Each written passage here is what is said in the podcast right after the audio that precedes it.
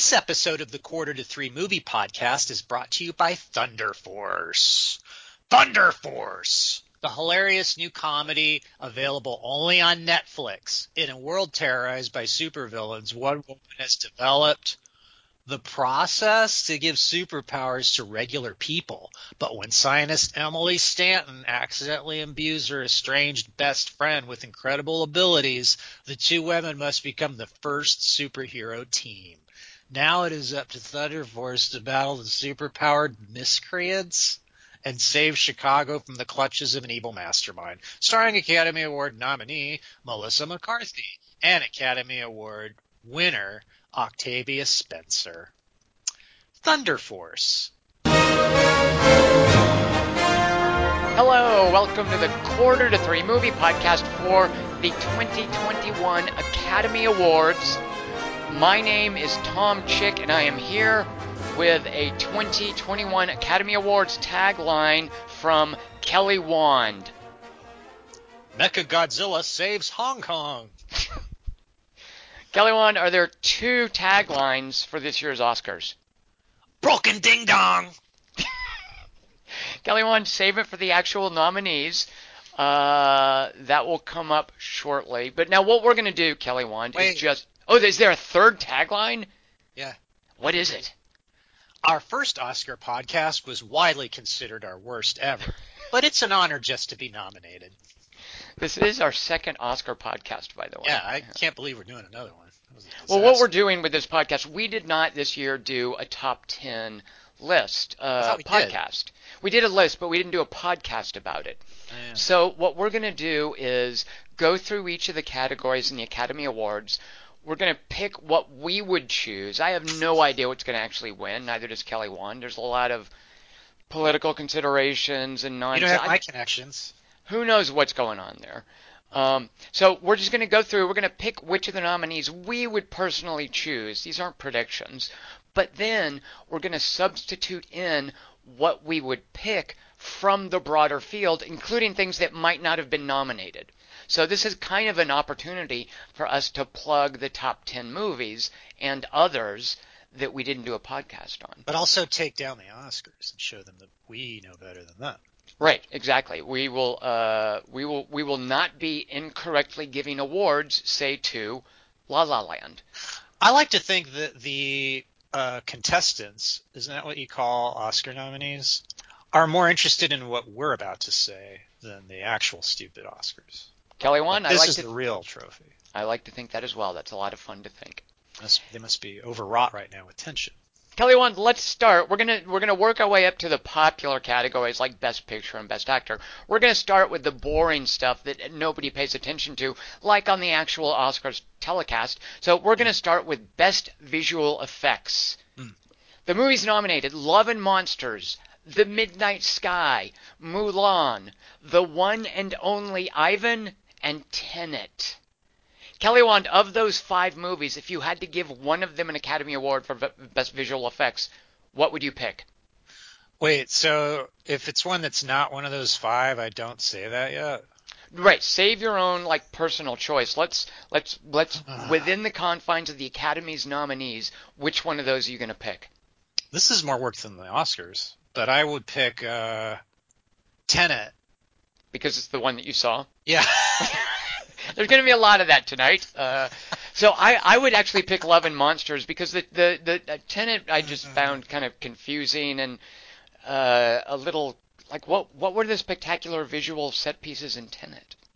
The one that did it for me is there's one scene where a building is blowing up in normal time on the bottom, I think, and then on the top half it's blowing up in reverse. And I'm all, that's the best visual effect I've seen all year. I can't wait to tell Tom on the internet. That that was pretty cool, but for every kind of cool thing like that, there was a lot of weird like backwards fighting, which I was like, what? That that looks silly, Christopher Nolan. It looks hysterical, so therefore a stoner loves it. Okay, I was more so. curious about who those people were. I don't actually, I can't tell you that. And I was really annoyed at you for not being able to explain the ending to me. Like, I don't- he's in the, Yeah, I, I checked out about halfway through Tenet. As you far made as- fun of me for caring, and I was really excited about learning. how Kelly that Wand, movie the ends. internet the internet is full of diagrams that can teach you what was going on in Tenet. Uh, I can't help you there. Just Uh, tell me if he knows she shot he shot her. Like if he's of the past at the end. Oh yeah, I'll- right. oh, No, right, right, right. I know the answer to that. So the answer to that is uh, I don't care. I knew you'd say that. And that to me is the best visual effect. You're out. Kelly Wand, my award, I would give it to Love and Monsters, which uh, I've seen. I have not seen One and Only Ivan, which is a Disney talking animals movie. Uh, I have not seen Mulan, which I was not aware was a live action movie. I guess it is. racist. I have seen the uh, Tenet, Midnight Sky, Love and Monsters. No idea why Midnight Sky is in there. There's some spaceship nonsense, but Love and Monsters, at least it's a Love and Monsters is a Clooney's kiddie movie. I'm Yeah. sorry. Maybe Clooney's beard is the visual effect. Um, no, I think that was a practical effect. Uh, Oh. No, Clooney's pretty hirsute. He could get a good beard going, I imagine. Um, Love and Monsters was uh, Dylan O'Brien, which is the Maze Runner kid. Uh, I like him. It has uh, Michael Rooker. Uh, it's a it's a monster apocalypse movie, and there's a lot of CG monsters that would be good if they weren't in a kiddie movie. Yeah, So- everything's kids now. Sick It really is. It's so young adult. It is Exhausting. just so young adult. Yeah. So They're Kelly never Wand, good. They never had anything. The whole idea is to pander to kids, so the kids go, "Oh, look, that kid's getting run. He, that kid's running from a dinosaur. That could be me." But I mean, that's that young adult fiction has its place, and its places with young now adults. everything's and we are, adults. we are- everything, everything is for them. well, Kelly Wand, here's your chance to give the best visual effects award to a movie that is not a young adult movie, not even an Academy Award nominee. What would you pick from last year uh, for best visual effects? Color out of space. Ah. So My- that was my that was both of our number ones on our top ten list. Uh, Uh-oh. however, I would have to go with a movie that was actually I think number two on my top ten list. I really love how much uh, practical effects work Brandon Cronenberg did in Possessor. Um, Uh, that's a good one. Possessor just looked really good, and it wasn't the usual kind of CG. Color Out of Space, visually, like I, I loved his palette, and I loved how Richard Stanley evoked some of the same stuff he was doing with Hardware and Dust Devil, like in the in the 80s. Uh, I loved that about uh, Color Out of Space. But Possessor was just so like sleek and sexy and weird and disarming and uh, I just think Brandon Cronenberg is one of the most exciting horror science fiction filmmakers going right now. Plus, I know you like dicks. There, there was an erect penis in that movie. If you uh, are averse to seeing that, don't see Possessor. Yeah. Uh, also, real quick, we are normally when we talk movies, we are assuming people have seen them. We're going to try to be careful about spoilers. That's a spoiler. Right, No, no, no, no, no, no. I just, I just wanted to point out that we're going to try to be. Be careful about spoilers because we're going to be talking about a wide range of movies. We're not going to assume that you've seen them all. So we're going to be careful going forward not to spoil movies. So if you are still with us and you haven't already turned it off because you're worried about of things that being spoiler. stick with us. There's a that- dick in Possessor. Oh, fuck you, chick. All right, Kelly Wand best production design. Do you even know? But so I remember our first Academy Award podcast. We spent I think about three hours trying to figure out the difference between sound design and sound editing. Ugh, Uh, tortuous. do you know what production design is? I think it's how the set looks and a sense of place gives you Very a sense good. of place. Yeah, pretty much. That, very well put. Um, I'm glad I asked you and didn't try to make up an answer on my own.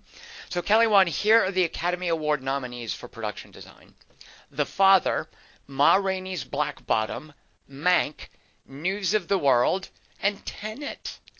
Of Mm. those five, which would you personally pick? Uh, my very easy choice. Okay, I've seen three of those. I'll admit. I'm bummed I didn't see Mank now because it's on every one of these fucking categories. It really, But, Mank, the Academy's going to love on Mank. It's going to get a lot of awards, I bet. Yeah. well, it's good to see a writer getting famous after he's dead for once. That's great. We really appreciate that. Uh, my winning thing. Oh, and my last thought for I didn't really get a chance to say anything about Color of Space. My only disappointment about Color of Space was that um, in the story the color is nebulous and he, it's a color that's never been seen before, and that's kind of the whole point. That's the reason, but in the movie it's kind of just purple. But I thought he did really a lot with purple. Purple and kind of pink. Yeah, yeah. Like, uh, and, and there's even a bit where. He uh, a creepy color. There, there's a bit where Nicolas Cage is kind of explaining, yeah, it was kind of pink, no, it was purple, or Yeah. they, they they do kind of give lip service to this idea that it's something you've never seen before, Yeah. but we, the audience, are sitting there looking at a purple pink, going, you know, I've I, I've seen that. Uh, so yeah, yeah. that's, that's a tough one to do. Right. Uh, we will have more talk of Color Out of Space though, because there are more categories. Oh yeah, that's a good point, Tom. So, you know. Um, All right. So best production design of those five, which would you pick? that's a good point, Tom. Best documentaries coming up. Uh, see, timing. the best production design I would uh, have to give to the father. I thought it was uh, because it was designed to be disorienting. It was like um, I remember in um, Final Destination, there's a shot where uh, water's going down these bathroom tiles, and they went to the trouble of making the bathroom tile lines like um, what is it called, where you diverge from each other. Like the lines weren't straight, but they like fucked with the tiles, so it looked kind of creepy. In Final Right. Destination? Wow. Yeah, and Good in the them. in the tunnel where they're going into the plane, like they lowered the ceiling as they were walking in it. So it's like it was a practical effect, whereas they're coming down. So actually, I guess Final Destination is my best production design for 2020. But anyway, so that kind of techniques, like kind of Hitchcock stuff, like sort of practical effects. Uh, Now, the, now the father's based on a stage play, and we'll we'll talk more about the father in a little bit as well. But did you see stuff like that in in the production design in the father? Well, the the point I was going to make is the thing that I really liked about the father, and the reason the father would instantly leapt out at me as a production design triumph is um, I was going back and forth while I was watching it to see if the apartments were different. like, there's two residences in that movie, Right. and I got them mixed up myself, and I was wasn't sure how much of that was on purpose or not, and that's part of the how that movie works. Right, right. Um, so I, I thought that took a lot of credit. Like it, it was a key part of the movie. Mhm. Um, and um, yeah, I don't know. So I would pick uh, Mank simply because, and I, I haven't seen all of Mank, Kelly Wand. I, I bailed on Mank after about a half hour. Oh, I could not. Half an uh. Mank is uh, just so. I just thought so. It just feels weird and sterile, and I don't. I'm not into Citizen Kane anyway, and I love movies about old Hollywood, but I. So what little I saw of, of Mank, it, it looked gorgeous, and uh, the the production design looked pretty impressive. Obviously, uh, David Fincher is not the kind of guy to spare any expense. Um, so uh, yeah, of that list of, of movies, I mean, News of the World, I guess, was fine for a period piece. That, that almost feels like cheating sometimes with production design, and that's certainly the case with Mank because it was a big period piece. Well, News of the World's um, using the countryside, so it's like Using the countryside and little rugged villages, and yeah, yeah, like a lot of news in the world is the forest, and yeah, Yeah. people riding a horse on a plane. That's yeah.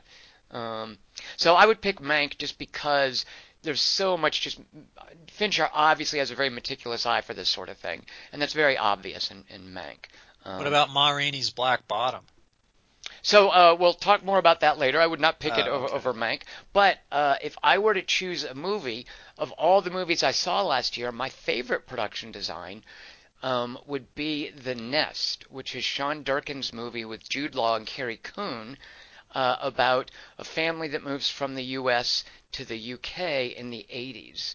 Uh, it's just very specific and he uh, the the the house to which they move is almost a character in the movie, and that's kind of trite to say, uh, but it's very much what's going on in the nest. It's it's about the the, the drive from the 80s to acquire um, more uh, just more more wealth, more financial well-being, to sort of move up. That kind of greed is good mentality from them. It's Sean Durkin using some of the same techniques he used in Martha Marcy May Marlene about what a cult does to someone's head.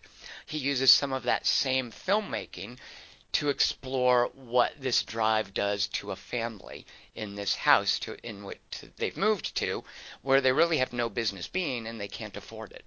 Um, so, of all the movies I saw, that would be my favorite production design from last year. The Kelly- Nest. The Nest, yes. Kelly Wand, of all the movies you saw, what would you pick for best production design? Well, The Father. I like that one the best. That one. Oh, so you would actually pick one that was nominated. Very Yeah, good. I think Look the Oscars you. got it right. Very good. I'm sure they're very happy about Good that. Good work, Oscar. I will say there's not going to be much of that from me tonight. I almost never picked what the Academy picked, I, or even nominated. I don't even remember what I'm saying a lot, so a lot of mine things hinge on whatever the Academy wrote down. Fair enough. They Yeah. did a lot of their homework for us. Yeah. Yeah. Kelly Wand, speaking of Ma Rainey's Black Bottom, that would be my pick for best makeup and hairstyling. The Oh. five movies that were nominated Emma, Hillbilly Elegy, Ma Rainey's Black Bottom, Mank, and did you know there was a Pinocchio movie, a Mulan movie, and a Pinocchio movie? What's going on? Wait, what was the first one? Uh? Emma. Two- Oh, Emma, Emma. yeah, yeah. Hillbilly Elegy, Ma Rainey's Black Bottom, Mank, Pinocchio. Of those five, I would personally pick Ma Rainey's Black Bottom because I loved especially uh, what they did with Viola Davis's makeup in that movie. She looked absolutely grotesque and was supposed to, and it was kind of amazing. Uh, everybody's makeup and hairstyling in that, even just just the way that just Chadwick Boseman's hair, and it's just so heartbreaking seeing him in that movie too. Uh, Um, but I loved how everyone looked in that. That movie was just, just and the way too that people were sweaty. I just love a movie that's that lets its characters sweat, and there was a lot of that in Ma Rainey's Black Bottom. Kelly Wand, of those five, which would you pick for best makeup and hairstyling? Uh, I picked Emma because that was the one I saw, and also her hair looked cool in it. Uh, it was very curly. Those were adorable little curls, weren't they? Yeah. Um, I'm only a half hour into it. No, 45 minutes into it, but it's getting Oh. really good. It's getting really good. I'll finish Oh. it tonight. yeah, uh, it's worth sticking with. I I don't Yeah? know a lot of Jane Austen, so it, I I, mean I just so I only know uh, the but Brontes. I'm kind of a Bronteist. Well, I, I feel the the more trenchant thing about Emma, the movie, is that it's a, a really exciting new directorial voice. What Autumn de Wilde, I think that's her name, uh, did with that movie, with uh, the storytelling. I mean, she was just this side of Wes Anderson in, in, in terms of being kind of twee and cute. Yeah. Um, but she's got a great eye. She has a, a great sense for tone uh, and and just capturing the little things that her actors are doing. Um, the just the the look of that movie. Uh, wait, did I? Hold on a second. Jane Austen seems like the Wes Anderson of the So I era. sort of jumping ahead, but we can. So I, I picked Emma for best costume design because I love too not just how playful the costumes are in that movie, but how they're an integral part of what people are doing. There's a lot of people getting dressed or getting undressed in Emma, not in a salacious way, just people in that era of in England futzing around with their clothes. Who were Uh, those red cloaked women? So they're uh, at a boarding school. They're uh, young Okay, ladies who aren't student. in an estate. They're yeah, yeah. All right, I um, couldn't tell if that was like religious or. But even that, like the the way that their red cloaks would pop uh, against the Yeah. countryside when they're walking, like the the, the costume design. I've jumped way ahead of where we're supposed to be back in makeup. No, I picked it too. So we, maybe we can just skip through it. Yeah, so so uh, obviously for we we both love the costumes in, in Emma, and there's a lot more going on in that. Now, of the things that were actually nominated, Emma was oh Emma was one of them. Well, yeah. Why wouldn't? Yeah, okay. So costume design that was nominated: Emma, Mank, Ma Rainey's Black Bottom, and then the two movies I didn't even know existed: Mulan and Pinocchio. Uh, so oh, we uh, Benigni plays Geppetto in Pinocchio. Does that are you change it? lying? No. He was gonna play Pinocchio in the '90s himself because he has a big nose, and then uh, now he's old, so he's. I just think that sounds kind of annoying. I don't know that I want to watch him play Geppetto. I don't like him playing cute, fun characters either. I like him playing annoying, weird characters like in Down by Law. So Kelly, Wand, you would then pick Emma for your pick, and of the nominees, your pick for best costume design. Yeah. Because I'm going to pick Emma for my own pick, but for the the uh, Academy Awards, I'm going to pick Ma Rainey's Black Bottom because the costumes in that are also awesome, and they're kind of important too with the way the different characters dress. Uh, Chadwick Boseman is uh, is really into these shoes that he buys. Uh, certainly Viola Davis's big gown. Yeah. The what? The way the bottom is styled. The bottom uh, of Viola. Davis. Marina is bottom. Yeah. So back to best makeup and hairstyling. Kelly Wand, of all the movies you saw, wait, did I already do this? In 2021, what would you pick? We did this, Emma. Oh, and that's what the Academy. Okay, I get confused. I said when, she had cute hair or something. Right, I get confused when the Academy nominates something that you also pick. Yeah. Well, Tom, I'm in the academy, and so are you. So Uh, I'm actually not. I'm I'm afraid. not there. I'm not. Shoot, can you get me free screener copies of I'll things? do what I can. They- don't. They don't really write me back. But Kelly Wand, the best international feature film. Is it Quo Vadis, Aida? The Man Who. Sold His Skin, eh, Collective, Better Days, or Another Round?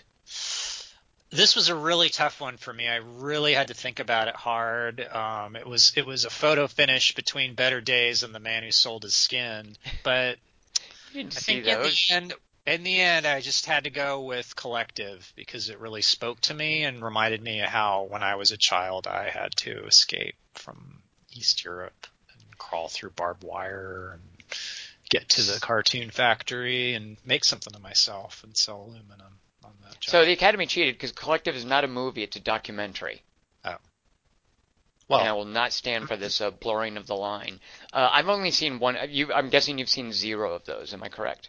well, zero is a term. It's a film term. So let's start there.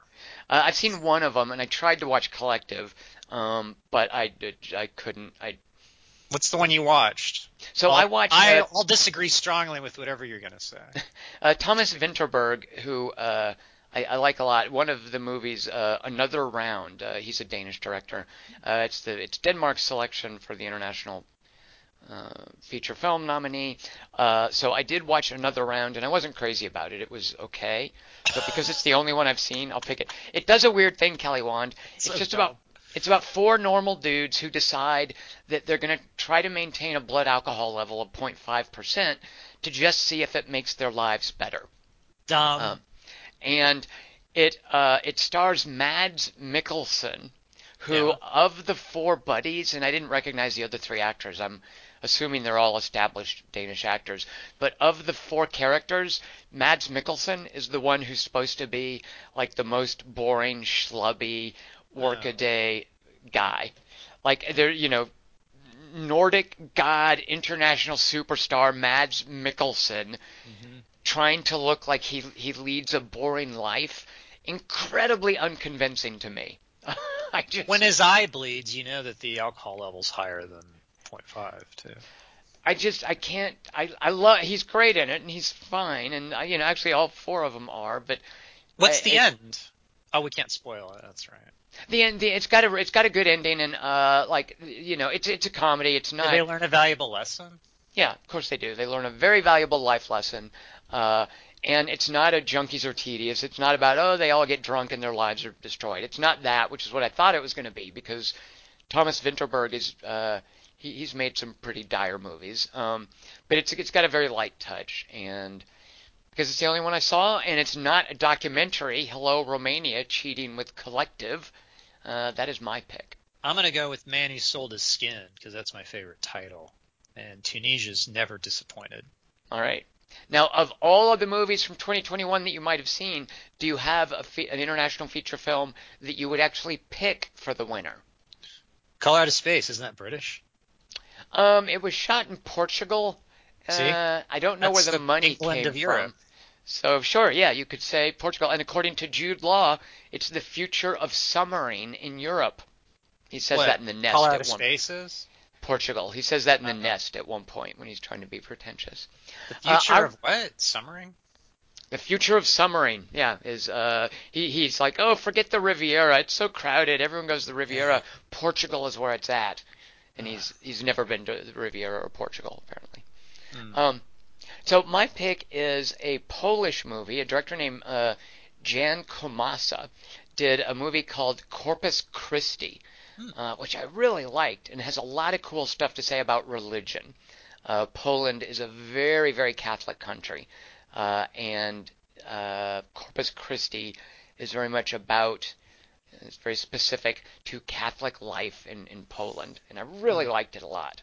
Uh, also, one of the most amazing final scenes I've seen in a movie. Like, is one of the things I love about foreign films is they just have a completely different sensibility, of course. Uh, and the final scene in Corpus Christi, uh, I just like I. It's one of those things like if you see a hundred movies in one year and one of them has as good an ending as Corpus Christi, you're you're in luck. Uh, I just loved the the finale of that. I really enjoy the ending of Silver Streak, um, where Richard Pryor steals a car. How about that? Is it not a foreign film though, Kelly Wand? No, but it takes place in Chicago, which is far from where I live. It is a long way off. Yes. So in a way, I, I feel like we've both talked about international things. Kelly Wand, best film editing. Here are the nominees: Mm. The Father, Mm. Nomadland, Promising Young Woman, Sound of Metal, and The Trial of the Chicago Seven. Oh, I'm so excited! Because you've seen all five? I've seen all these. Sweet. Which one is best edited? I think you know the answer to that, Tom. It's a really simple choice, but obviously it's the father, because uh, it's perfectly edited. That's the one that I would pick as well, specifically for the reason that you cited for production design. Uh, it's very much about the, the state of mind that uh, Florian, oh shoot, not Weller. What's the director's name? Florian. Is Pansons. I'll find it. it's a name that doesn't even sound French because I think he's French. Florian. I want to say Weller. Am I close? Zeller, Zeller. Okay, I was kind of close. you Uh, racist. Florian Zeller, like I feel like the uh, the editing in that is so integral to what he's trying to, the story he's trying to tell, uh, in a way that you can't say with Sound of Metal, Trial of Chicago Seven, Promising Young Woman, or uh, Nomadland. Just the editing is a is a huge part of how he tells that story. Um, I didn't like the editing in Chicago so I thought maybe it should. Right. Yeah. I so. I see that you have denied them your pick for uh, the award. I'm going with the father. I'm going with the thing I picked over the thing I didn't pick. Yeah. There, I said Kelly, it. Kelly, if you were to have to pick something that wasn't necessarily nominated, do you have a different pick, or would you also choose the father? Uh, let's see. No, I'd go with the father. So let's talk about the father a little bit. So the, the the tough thing about the father, I think everyone knows, hey, it's Anthony Hopkins playing a guy who's got Alzheimer's disease. And I heard that, and I was like, I just, oh god, there's no way I'm going to watch this Yeah. thing. It sounded like a disease of the Sounds week. like still Alice. Yeah, yeah, exactly. And I just, I that stuff is depressing enough. I, I just so, it, it took Kelly Wand emailing me. So, so wait, this this requires a little backstory. Kelly Wand watched a movie called Shifter, which is a terrible, like, no budget science What? fiction movie about a woman who discovers a time machine No, and she invents it. And goes around and, and mucks with timelines and they start overlapping and it becomes like mildly body horror as she falls apart. Different Makes her iterations sick, of herself. She's out of the freezer. Of right right. Like she's she becomes unmoored from space and time and basically uh, evaporates painfully. Makes her vomit a lot. yeah. Yeah there's a lot of this woman vomiting. But there's a Um, sound effect in it that's really cool. Um, uh, you know I, when I so I rewatched it. Kelly Wand the sound effect is just this it's basically someone snapping with slight reverb applied to the snap no, it's all. It's like celery crunching. Mm, I think it's a snap with a little reverb. Um, so at any rate, Kelly is a shifter apologist. I am a shifter detractor. Outrageous. So after Kelly Wand uh, saw the father, he emailed me and he said the father is the rich man's shifter, and I was like, what? What are you even talking about? How stoned is Kelly this time? But watching the father and like 30 minutes in, I realized, oh yeah, Kelly Wand has a point. Uh, and the father just knocked my socks off. That Yeah. movie is amazing. It's unforgettable. It really is. And here's another thing that will turn you off of wanting to see the father. It's based on a stage play, which again, I'm like, ugh. God. I can totally see it too. I can totally see it as a play. Well, I can as well, and, and I think it's In one of its main selling points. Because here's the deal the father is.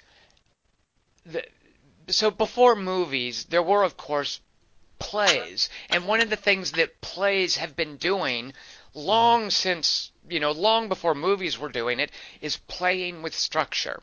You know, 20 years before Christopher Nolan made Memento, Harold Pinter had written a play called Betrayal, which is told backwards. You know, that plays, you, you know, Beckett was doing this kind of absurd stuff that David Lynch hadn't even dreamed of yet. Like, the, the kind of structural shenanigans that plays do aren't necessarily novel when you see them in a movie. Like movies tend to play it safe. So sometimes what happens when you see a play has been adapted into a movie is some of these structural shenanigans appear in the movie. And I feel that's what's going on in The Father. Is Zeller, Florian Zeller's script for the stage play of The Father has such this this unique structure. It's the kind of stuff that you see in genre movies like, you know, Tenet or M. Night Shyamalan movies or Shifter. Uh, mm-hmm. And it's amazing what it does considering that this is a movie about real people and not placeholders in some genre crap like like The Shifter. Um, just Shifter, Tom. Just Shifter. You're right. Just Shifter. The Father Shifter. Right. Yeah. Shifter yeah, there's a whole sequence in Shifter where you see her uh, working on the title page of her, her study that she's going to do, and she uh-huh. calls her study Shifter. Yeah, that's the name of the movie. See? Yeah, how you, that that's good. I'm sure that's going to go over that was great. the like script that was found in the barn and they made the movie. yeah, that's that's we what you're going to see in, in, some There's scientific some journal. Right, Shifter. Yeah, yeah. somebody's paper. Haha, uh-huh. Shifter made you watch The Father. Now you can't enjoy The Father without thinking of Shifter. God, The Father is so amazing. It really is. So I, I just, I, I never would have thought I would say. I thought I was going to be watching it dutifully, like Nomadland. Yeah. I thought it was going to be virtuous. It is so not a chore movie at all. No. Yeah, yeah. It's a great horror film. Well, the thing is, it's not like I would say it's not necessarily horror. Like it doesn't play on anxiety. Well, you know what? There is an element of it. I take that back. Kelly Wand, fair enough. There, there are definitely elements of it. I mean, it's it's a. This isn't a spoiler, but it, it's it's about someone who has Alzheimer's from his perspective, and that's what's unique about it, and yeah. what's really amazing about the storytelling, uh, and the performances. So. Uh, do you know who Mark Gatiss is, by the way? Do you know that guy? He played what's his name in it? He was the guy who wasn't uh, Rufus Sewell. Right, right. He's he's yeah. a character actor, but he's also a writer. Do you know what he's written? No. He did the uh, Benedict Cumberbatch, Martin Freeman, Sherlock Holmes oh. with uh, Steven Moffat. Hmm. Um, and they also did, and this is my problem with you getting me to watch Nosferatu, the Werner Herzog vampire movie. Yeah, it went uh, right past you. Go on. it did. I totally was like, what? This is so dated. Uh, Mark Gatiss and Steven Moffat wrote a Dracula miniseries. Oh. Which Wait, is, is that the one on Netflix? That I, uh, I think so. Yeah, it was a BBC production, but I think it's on Netflix. Uh, it's, Everyone it's told only, me it's good. It's amazing, and don't let anybody spoil it for you.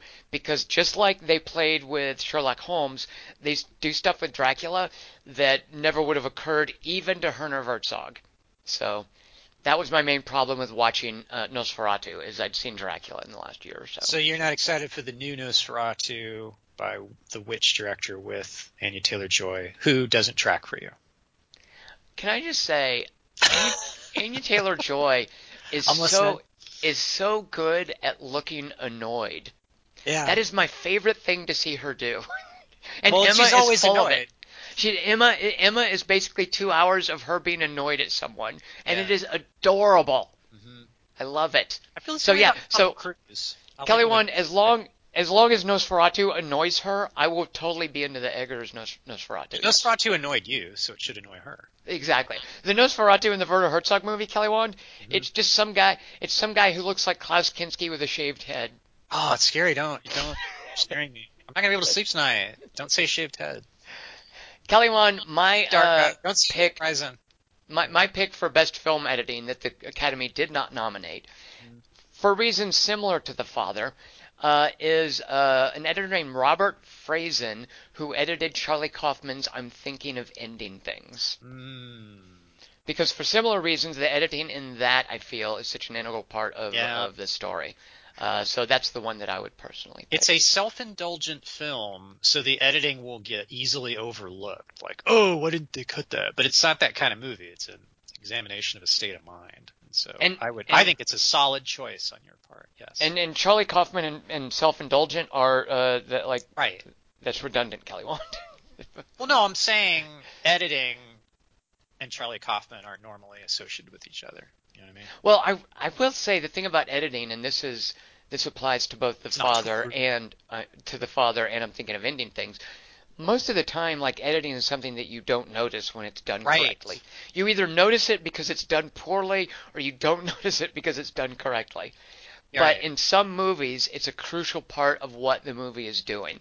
Mm-hmm. Uh, and that that's my feeling about the father. And I'm thinking of ending things. Yeah. Actually, when you think of like, there's iconic scenes that you'll rewatch just to savor the editing, like in No Country for Old Men, like the shots between Sugar and that uh, gas station guy. Oh, sure. Yeah. Yeah. and also, I know you're not a Godfather enthusiast, but come on, the shooting of Sollozzo, man, that was fucking intense shit. Come on, it's good editing. I That's mean, I, I, I don't even know who Sollozzo is. I know. I, that's why I didn't want to dwell on this because I know Oh. you're, you're not a Godfather understander. Um, It's not that I'm not a Godfather understander. I would just rather we rewatch the conversation. Isn't there The room in your Godfather- the God- for two films that existed and are about different subjects? Kelly Wand, I have no problem with The Godfather. It's simply minor Coppola. No, it's not. Kelly Wand, speaking of minor, can we skip the best documentary short? No. I have no idea what these are. Pick I don't one. even know what these documentaries are. pick one, and then the listeners will go, "You fucking ignorant idiots." Okay, So best they- documentary short: Colette, A Concerto is a Conversation, Do Not Split, Hunger Ward, or A Love Song for Latasha. Oh, so spoilery that title. What do you pick? Oh, I pick a, a concerto as a conversation because it's kind of got that Carver feel, and also I like Uh, I like complete sentences in my titles, like Star Wars. Right. Uh, I pick Colette. Why? Because it's a girl. Uh, there's a there's a French novel called Colette. I tried to read. Um, This is the greatest podcast ever recorded on any topic. Please continue. uh, and I couldn't finish it because it was like old, and I forgot why I was trying to read it. I think a girlfriend once like quoted something. And you tried from to it get far me. enough into it to get credit. Yeah, and I just and I and I Oh yeah, begged. that page three was really good. Right. Well, the thing is, it's a really great say. It's um from Colette, and I don't even know, remember who wrote it. The line is something. It's something Colette, along the lines of. I mean, I don't. I don't. No, it's not an autobiography. It's about a, Uh. a French schoolgirl. Uh, Oh. at any rate, yeah. and So, it can't be. You're right. and I doubt that the documentary has anything to do with it. So, so Kelly, Wand, can we do the same thing for best documentary feature, or do you want to pick one of these? I'm gonna. Yeah, I want to pick one. Okay, here, here are your We're five get the listeners value because we haven't right. really. We're a movie podcast, not a Movie documentary podcast. podcast, though. We do movies, not documentaries. Oh man. So There's- if we were to do, I we disagree were- with you on that one too. But anyway. well, think- okay, here's the deal then, Kelly. One of these, I'll go first then, because of these five, Time, My Octopus Teacher, The Mm-hmm. Mole Agent, Crip Camp, and Collective, I sat down and I tried to watch. I, I started to watch, not tried because I will watch this. I started to watch Collective, and Collective looks kind of fascinating to me because it's about a major government reform that took place in R- Romania after something like like 30 people were killed in a nightclub fire, um, and because the nightclub didn't like there apparently there weren't I, I'm in, assuming I, I've seen literally five minutes of the documentary. I'm assuming that what's going to happen is we're going to discover that there weren't safety regulations in place.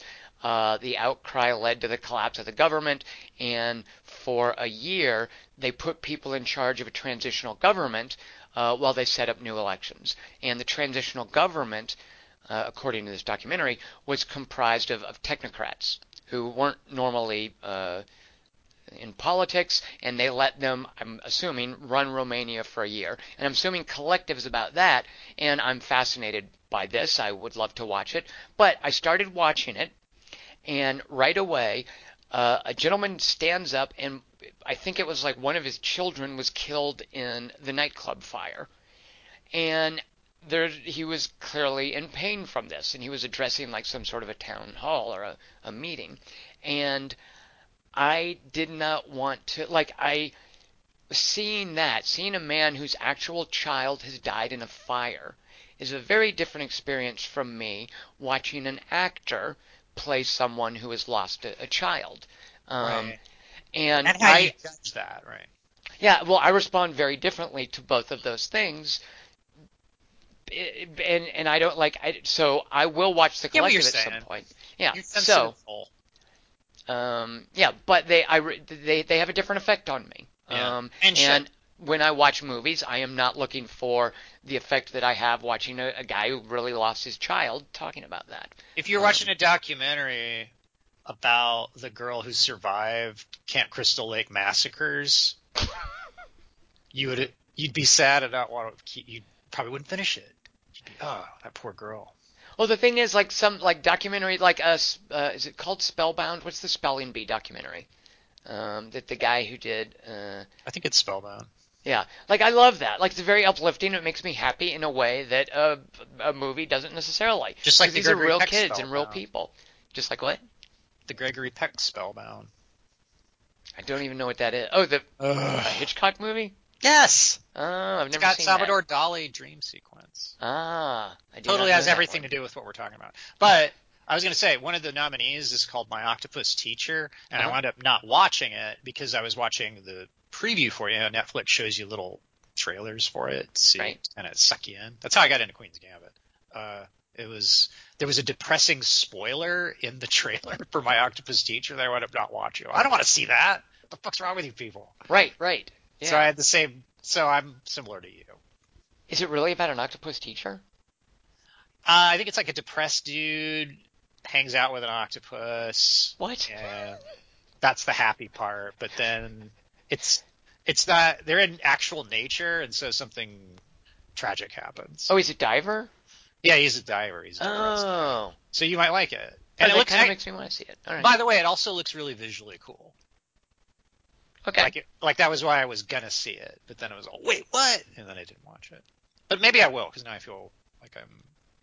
Now I'm curious. You're making me curious listening to myself. All right. Well, no, now I, you've made me curious about a documentary. Well done. I normally wouldn't be. Plus, it's Netflix. It's free. Right, exactly. And if I don't like it, I can just stop watching. Turn. Kelly Wand, let's talk actual movies now. Finally. Best cinematography. The Academy So has was that kid nominated. at a nightclub. You what? Why was the kid at a nightclub? The kid in the fire. Well, he's an adult kid. I mean, uh, you can Oh, was, have a kid who's like 18. And, Uh, and I don't know, what's the drinking age in Romania? It's probably like 12. Yeah. Who knows? All right. Cool. Uh, all right, best cinematography. These are the nominees: Hmm. Judas and the Black Messiah, Mank, News of the World, Nomadland, and The Trial of the Chicago Seven. Uh, What do you pick, Kelly Wand? I guess I'm gonna have to go of those choices with uh, Nomadland. It's a pretty movie. Fair enough. Yeah. It made me feel bleak and depressed, just the way it wanted to. Yep. Nothing like that. Uh, what is she? North Dakota skyline, Wyoming, or wherever. Yeah. Kelly Wand, I picked Mank because it's black and white, and black and white cinematography is way fancier than color cinematography. Who's dumber of the two of us? Well, Kelly Wand, let's talk about movies that may not have been nominated. Oh, yeah. Did you see anything last year that you feel had better cinematography than any of these? Color Out of Space. Oh, I do love the look of that. Yeah. Yeah. In fact, I would say that's the most important component of that movie. The cinematography. Yeah. He does a thing like I don't I don't know if it's a film stock or if it has to do with the lights that he uses, but he does a thing that makes it look so like a movie shot in the 80s. Yeah. I mean, It looks like a it's- Boorman movie. Uh, I'd Just say it looks like a Richard Stanley movie, Kelly I'd say it looks like a Ridley Scott circa 1964. No, because I that's the thing is Hardware and Dust Devils had their own very distinctive look. I thought like they, it, it's kind of like just this side of something shot cheaply for Cinemax. Um, It's like a But I- latter day Ratner. ugh, on gross. Super 8. No. All right. All right, let me tell you about my favorite cinematography Oh. from last year. Uh, a fella named uh, shoot, I think it's a Hungarian name. I meant to look this up. His name is Mátyás Erdely. Oh, Um, awesome. and he actually did a movie. Uh, I watched a movie because of Jared Harris. Like I, I'm a big enough fan of Jared Harris. I'll watch anything that he's in, and I got thrown into the mix. Olivia Cooke speaking in her actual accent in a horror movie called The Quiet Ones, Hmm. um, which sadly is not very good. But Olivia Cooke, Jared Harris are in it. They're both great. Uh, and it is uh, the director of photography was this Mátyás Erdely fellow, and Quiet Ones looks really good. It's just a, a it sort of makes pretensions towards being found footage, but it's about uh, uh, an institute. It's about some uh, people studying an occult phenomenon in the 70s. So it's a very period piece, uh, but it looks great. So this Erdely fellow was hired by Sean Durkin to shoot the movie The Nest. Mm. And The Nest, I think, in addition to the production design, is gorgeous. It looks like a glossy 70s Life magazine shoot. Um, there's just so much like dark wood paneling. Uh, it's got rich grainy color to it. A lot of interiors with sunlight coming through windows. Um, and hmm. because the the house where everything takes place is such a crucial part of the, the story, like the interiors and the way that Durkin and Erdely shoot it, uh, I just loved the cinematography in the nest. Hmm. Um, Kelly Should Wand. I watch that? Wait, you haven't seen The Nest? No. Are you kidding me? It. You didn't tell me to watch The Nest, did you? It was on my top ten. I thought you would have uh, assumed. I didn't no. So The Nest, Kelly Wand, is a Color Out of Space. Huh. It's about the undoing of a family by insidious forces. Is it on Amazon? Um, I think it's on. Uh, I forget. I forget where it is. Um, but it's out I there. Know it was horror. You should see it.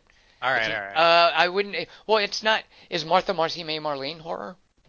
Yeah. Oh, really? Well, look, okay. Then it's as much horror. horror, Tom.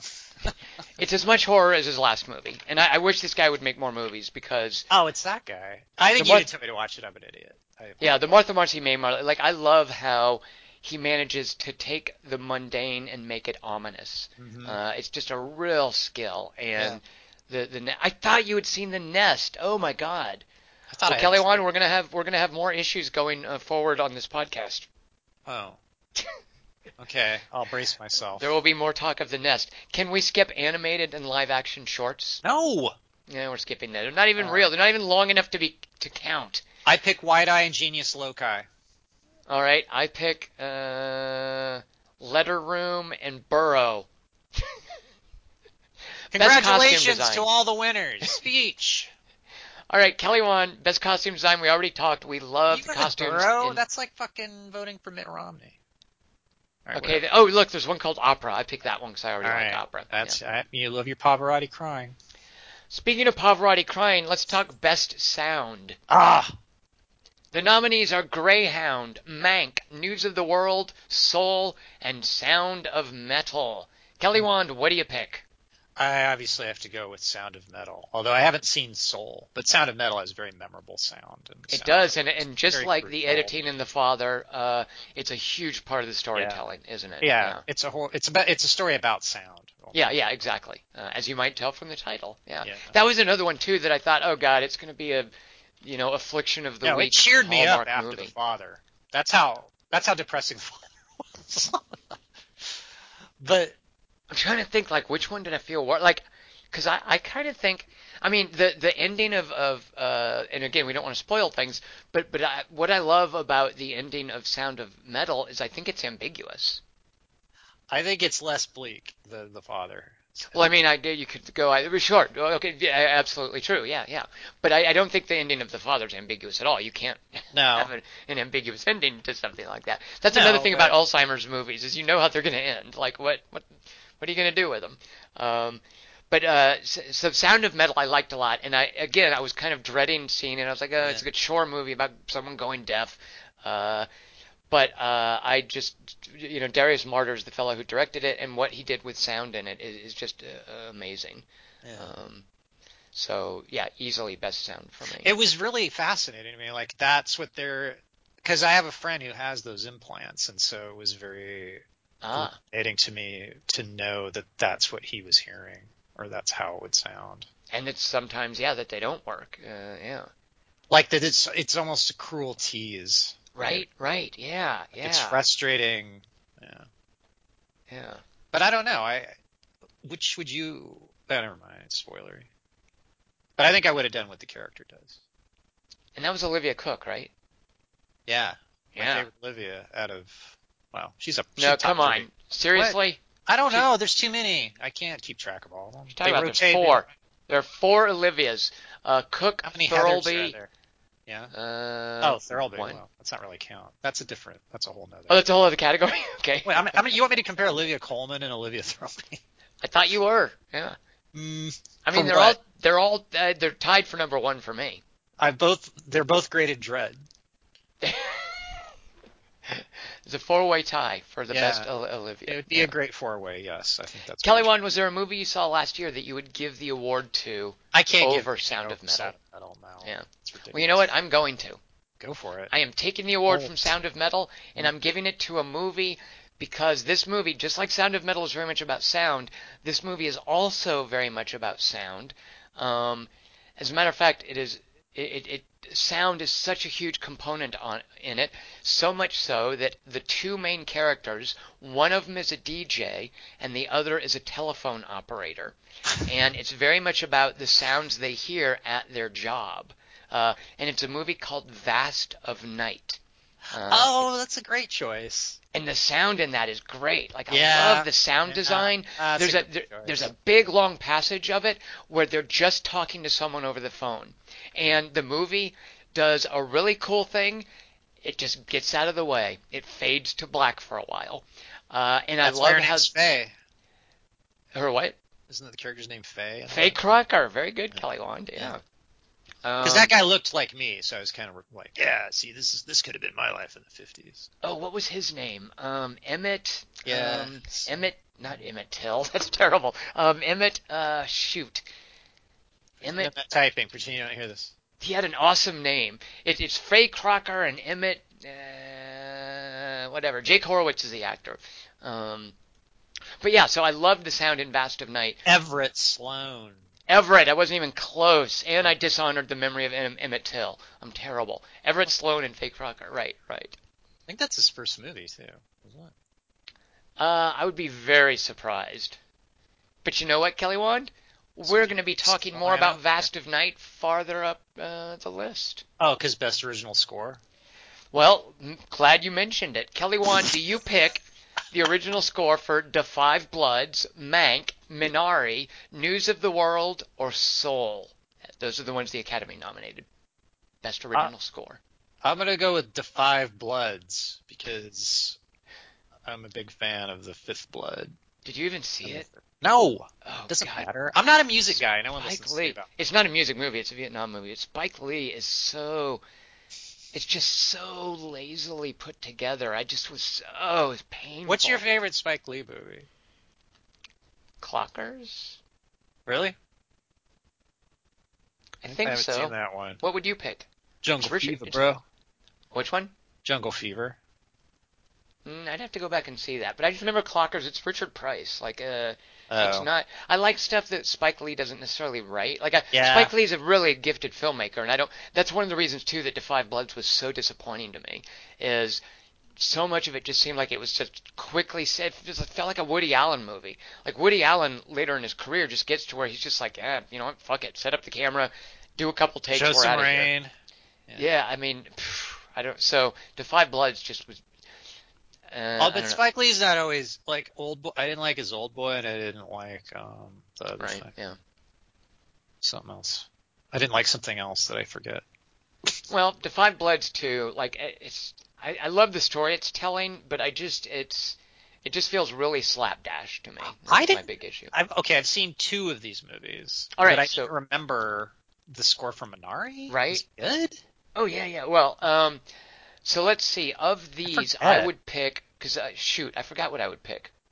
Because you, I unbolted it so you wouldn't see. Uh, so I, I actually think I did pick Minari because so when we did the Nomadland podcast, in your synopsis, you at one point referenced the uh, rain piano, and then later there was snow piano. Yeah. and that is such a and the, and I feel that the soundtrack really did Nomadland no favors. Uh, the soundtrack I thought for Nomadland was just Oscar bait, frankly, like that kind of. It just really did feel like obligatory heartstring pulling soundtrack to tell you how to feel, and I just Yeah. really hated that. I didn't see what Um, music the character would be into.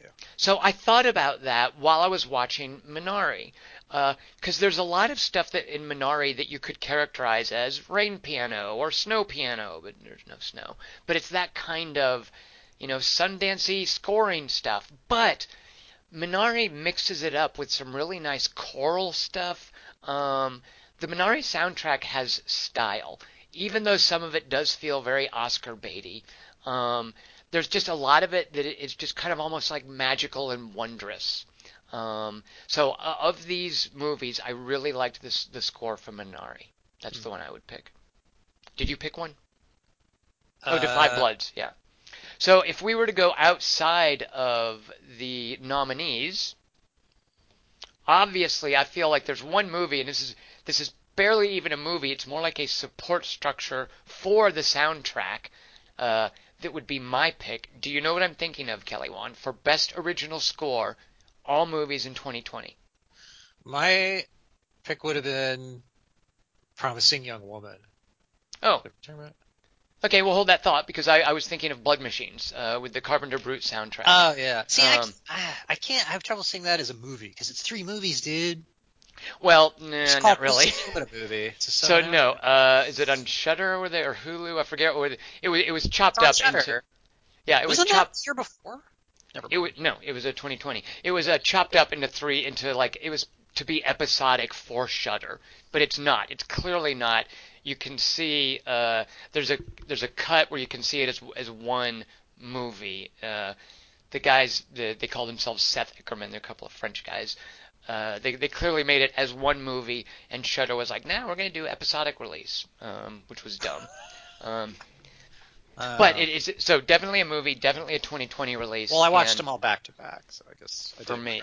Well, the thing, even back to back, Kelly Wand, because they'll cut and then do the credit sequence. Like it was weird. Like I, I just yeah, it was just weird. It's still uh, a short film though. Like you should have. This should have been best international short film. It's a music um, video that's I an hour it's, long. It's no longer than. Uh, it's no shorter than Roger. Slacks. Oh, that's.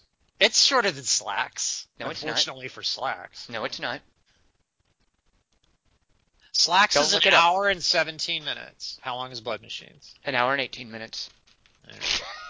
Bullshit. Blood Machines, let's see. Um, 19 is the first thing I see for Blood Machines. Crazy. 50 minutes. right. Didn't even clock in at an hour. uh, longer than Slacks? You thought you were going to get away with that? That is fucking dumb. I kind of did. Yeah, I was hoping. Yeah, Boy, so. you were really you were really playing a pair of twos there. So you picked Promising Young Woman because I actually don't remember the music from Promising Young Woman. Don't you remember when there's a part where there's like a part there's two parts where um there's a part at the beginning where she's walking back from a miserable right. experience and you hear like a, a dreary version of its raining men and then at the end there's a uh, there's a part where she's walking towards an encounter Right. like a dr- super dreary version of Britney Spears is toxic. And so, uh, like, I don't think I like those it. are scores though. Scoring is like the the the soundtrack behind the. Like it's not a song. Like you're talking about the use of songs, which is great and that's cool. Um, no, it's not the whole song. It's just instrumentals, and it's oh, just parts oh, I see what you're saying. So it's just part of the texture of the film. So I feel that qualifies as an original score. No, it does. Well, first of all, if it's a if it's an arrangement of a song, I don't think it can qualify for original score. Mm, what else would I put it under? Uh, well, you would have to look at what the score. I don't, I don't know. I don't know where else to put it because it's not original song. I don't know. Well, we can still best give sound, it. I mean, I'm I guess sure it's that, the best sound design. I'm sure the Promising Young Woman has a score, so we can still give it your award. You added um, that to that? God. To what? The Promising Young Woman? Like I did not. No, I know. I know it's Promising Young Woman. Oh, you said the promising young woman score. Right, right, yeah. Like I, am sure we can give you the, we'll give it All right, the fine, award from you. Soul. I didn't see it, but it looks pretty cool. Uh, it's okay. Soul is uh, it, it's cute Pixar. It's Pixar doing cute um metaphysical stuff. Yeah, so I didn't watch it. I wasn't yeah. that food. It's got a nice body switch gimmick going. For while it's got the body switch gimmick going, it's awesome. But when it doesn't do its body switch gimmick, I kind of lost interest. Um, but it's good. It's cute. Wow, body switch. All right. Well, it's a. Uh, I don't want to spoil it, but yeah, yeah. Here's what I think it is, not having seen it, so it can't be a spoiler because it's just Okay. based on the poster. Okay. I think it's Heaven Can Wait with black people and music. Uh, no, not at all. Damn it! I mean, the whole thing is uh, it's dog. just it's there. It's not at all like a. The, the, the fact that uh, the main character is black is is not at all part of the movie's message. It's not okay. would There was like soul music and heaven's. I- I thought the same thing. I- okay. Yep, no? I thought the same thing. Alright. Yeah. See, As a matter of fact, what's kind of cool about Soul is if you don't know, and I think they were really cagey with the initial trailers for it. Uh, if you don't know what's going on with it, um, I don't. So maybe I'd like. so yeah, yeah, it's fun. And, And then you, you said know what? cute, a part of me died. Well, it is very uh, like Is it is it animation for kids? Ugh, Pixar. Ugh. What a stupid universe I live in. All it's right. no good dinosaur. I mean that in a good way. Like I'm saying, it's not it's not like that level of Pixar. It's no Cars uh, or Good Dinosaur, but also it's What no in, planes? inside or put it in out. Or, to planes or I, I I'm fortunate. I'm be, happy to be able to say I've never seen Planes. So Kelly Wand, best original song. I Oh, don't know a one I- of these. Yeah, I I'm just not a music dude. I couldn't. It's Yeah. Uh, and I've seen. Let's see. No, I've. Seen, I've seen one, so I picked a. Okay, which one did you? So there's a song in Judas and the Black Messiah, Trial of Chicago Seven, Eurovision Song Contest, Life Ahead. uh, which- Eurovision Song Contest. What the hell's that? I think it's a Will Ferrell movie. Okay, is it good? Uh, and w- I haven't seen it. Uh, and then One Night in Miami. eh. So that, sounded, that I didn't. That looked like five biopics in one, so I didn't watch that. Uh, four biopics. Four biopics. Yeah, it's also a stage play, and I, I bailed on it pretty quickly. Uh, I was not into it. Yeah. Uh, I'm gonna go ahead and pick. Oh, so of those, what do you pick? All You these are biopics except for the Will Ferrell one. I went with Trials of Chicago Seven because I saw the movie. Let's hear my voice. Do you know when they play the song? Is it over the credits or Uh, something? I think it's over the credits at the end. Yeah. Uh, okay. Which is dumb because it's like now I'm picking an original song for a period piece about the '60s. Right. And Yeah, I'll I'll stick to my choice. All Just right. show how dumb the Oscars are. well, I am actually going. I'm actually going to pick uh, "Speak Now" from One Night in Miami because I didn't realize this. Music and lyrics by Leslie Odom Jr. and Sam Ashworth. Now He's really good on the uh, Warriors. on the Warriors. Oh, that's Lamar Odom. Never mind. Okay, what? So I, I was going to say, do you know who Leslie Odom Jr. is? You may not. Obviously, I do because I just referred to his basketball career. Uh, I don't know what you're doing, but it sounds like a sports reference, which is why I don't understand it. Uh, Let's do a podcast about movies together. Kelly Wand, there's a really uh, prescient um, pandemic movie called, I think it's just called Only. And it stars a woman named Freida Pinto. I I think that, no, not Frida, that's the painter. Shoot. Who's the, who plays um, uh, the girlfriend in that uh, Rise of the Apes, that, that first Planet of the Apes movie? The super hot Latina veterinarian that goes out with James As Franco? Vega. No. Oh. Uh, shoot, what is her name? Freida. Ugh, I'm not hold on. typing. Pretend I'm not typing. Pretend I'm not typing. Pretend I'm not typing too. Pretend I'm not typing. So I have to tell you why I know who it. Leslie Odom Jr. is. Uh, oh, Freida Pinto. Who's the famous painter then? The Uh, one with the eyebrows? yeah. That's Salma Hayek. So there's an actress named Frida not Pinto. Talking. Not talking. Um, she's gorgeous, and I, I saw her in a pandemic movie called Only, which is really I like Only a lot, with one problem, and that is Freida Pinto is awful in it. Uh, and it's about a, a man and a woman uh, during this this pandemic lockdown who defy the lockdown uh, for a very specific reason. And the woman in the couple is terrible. The actress, the guy in the couple, I've never seen him before. I found the guy fascinating. I really liked him. I'd never seen him before, didn't know anything else he was in, but really liked him in this movie only. So, fast forward a little bit, and Disney puts up their filmed version of Hamilton on Disney Plus. I had never seen Hamilton. I had no desire to see it. Not into musicals. I couldn't care less about a, a musical about the guy who wrote the Federalist Papers. Like, why? That seemed ridiculous. Furthermore, I knew that it was like hip hop, not my kind of music. Fine, whatever. But I went ahead and watched it. And oh my god, Hamilton was amazing. And my pick for Best Original Song from a movie in 2020 You can name any song in Hamilton, and that's my pick. Uh, if I had to pick one, there's a song called My Shot because that's where, for the longest time, I got hung up trying to watch Hamilton. I think it's like the third musical number in there, and I just kept rewinding it and letting that number play over and over. I must have like watch that, listen to it like 20 times before I got into the rest of the musical. So I love Hamilton so much, and in Hamilton, the guy who plays Aaron Burr is Leslie Odom Jr., who I had just seen in this pandemic movie, uh, and who plays uh, I forget who he plays in uh, One Night in Miami.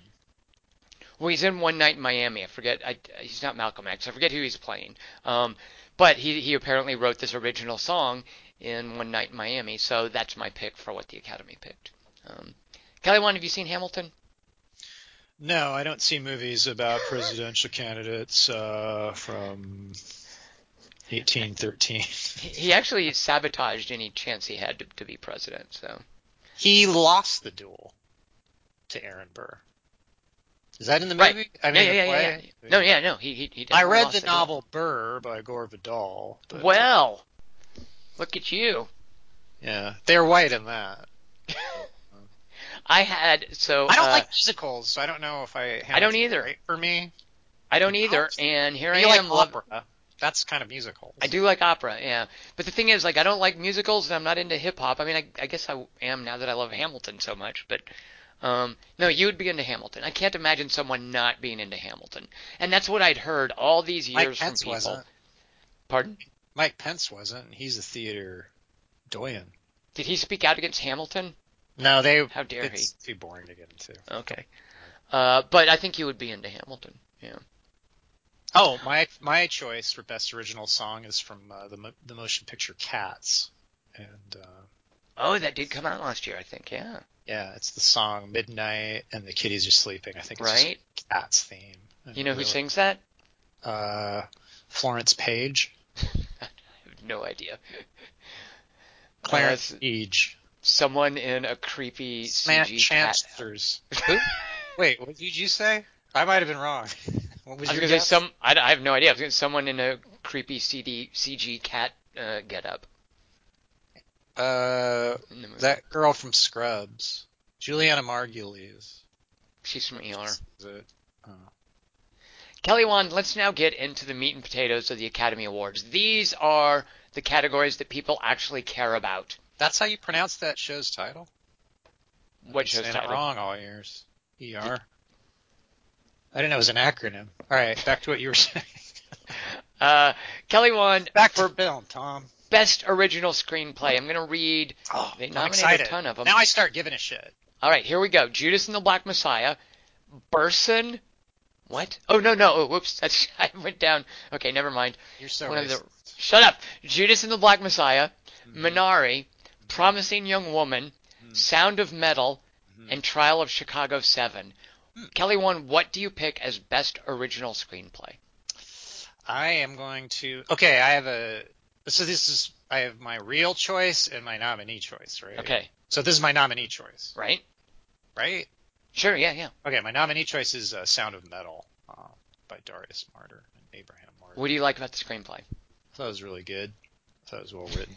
Um, I thought it was. It's. It, I like script. I couldn't tell how much of it was improvised and how much of it was written. That's Yeah. always like an exciting. That that to me is the sign of a good screenplay. Um, I love that it doesn't lionize the deaf community. Like right. it doesn't make them seem like this is they're all good and noble and they will save you from the affliction of deafness and they will salvage your life. Everyone Like, I- felt real, even like the Yeah. dad of the girlfriend. Yeah, yeah. Like they all had, and it was, um, it was right. It was the night before. Um, I just watched Trial of Chicago Seven like last night or two nights ago. I forget what day it is. Vaccination, but I was kind of disappointed at it. I thought it was like a low, a very minor Sorkin. So like, Okay. I thought that was going to dislodge that. I'm like, oh, Aaron Sorkin's dialogue is going to. Right, right. But no, Sound of Metal was way better. So what would you pick then outside of, for yourself, outside of what was not. I'm sorry, I, I didn't mean to cut you off on your Sound of Metal. No, no, no, no. I know. That's uh, that, that's quite all right. I mean, I say I just I really like that that uh, that screenplay as well. I think Darius Marder's script is. Oh, and you know, by the way, he wrote that with uh, the um, Place Beyond the Pines guy, uh, uh, Derek Cianfrance. Uh, Ah. he, he wrote that with him. Yeah. That's I can see that. Yeah. They do have the same flavor. I liked every minor character in Sound of Metal. Like the girl who got the tattoo, I liked. I mean, it's just so vividly realized. Like, yeah, like the kids didn't annoy me. That's the sign of a good screenplay. Right there, you go. Yeah. Uh, did you recognize the uh, black deaf uh, teacher, the woman who's uh, in the who's one of the teachers in the community? No. You know why you didn't? Because No. you haven't kept up with Walking Dead. Dude, I am very proud of that.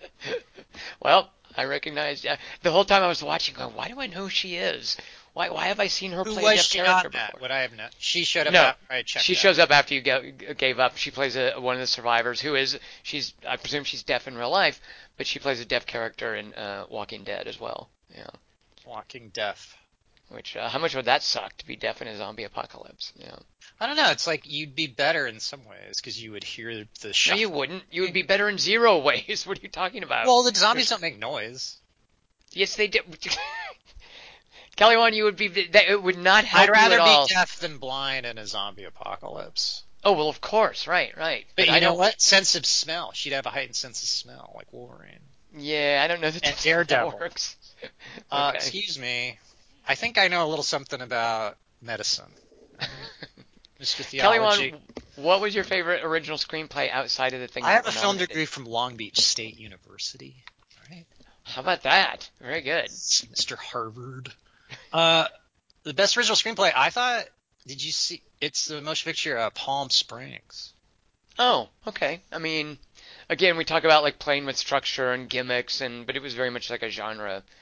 I, I you know, I think I'm just too annoyed by uh, Andy Samberg to enjoy it. Oh, you're one of those. I am one of those. I know. I'm sorry. Why? What's And his quality to you? He's fine in it. I mean, I, I can I can Is it stomach his him. look or is it his delivery or his voice or something? What is it? Uh, well, I can stomach him for the length of one of those like a Lazy Monday uh, musical shtick video things that he does. That's my window of tolerance for Andy box? Samberg. You like Dick in a box? Dick in a box. I'm on a boat. All of those, those are fine. Uh, jizz in my pants. That's about as long as I can take that guy. Yeah. Then what happens to you? Uh, and then I'm watching, and then I'm watching Palm Springs, Yeah. wishing, oh God, can we go back to J.K. On, J.K. Simmons already? Yeah. Yeah. Little Joey's watering dog shit, Tom. It's weird and kind of beautiful. Come on, that's good writing. Uh, no, it's a, it's a fine script. Yeah, uh, I, I did I did enjoy it more than I thought I would. Yeah, but you would pick that for your best original original screenplay of everything you saw. Wow, See that much. And I was really baked. fair enough. Well, And- Kelly Wand, You know, Sound of Metal can't have everything. I'm trying. I'm one of those distribute the wealth Oscar sure, yeah, let them all feel the love, right? Palm Springs to get something, so it has Well, to. Kelly Wand, I've done the opposite of distributing the love, and I'm going to pick from the, the screenplay category.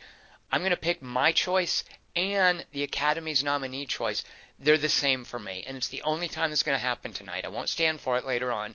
But my favorite screenplay screenplay from last year, uh, I think, was Minari. It's Uh, really good. I just love what Lee Isaac Chung did as far as telling a story about growing up in Yeah. Arkansas as a Korean, and it wasn't all of these. And I I know this is going to sound terrible. I mean, I grew up in Arkansas as a white guy, and you know I had my own experience. Like I. You know, I wasn't the subject of racism, but I was around a lot of racism and a lot of racial tension, and that was a big part of me growing up, and it was weird and unpleasant. Um, so I can imagine, obviously, that must have been part of Lee Isaac Chung growing up, but he didn't make it the centerpiece of the story he wanted to tell.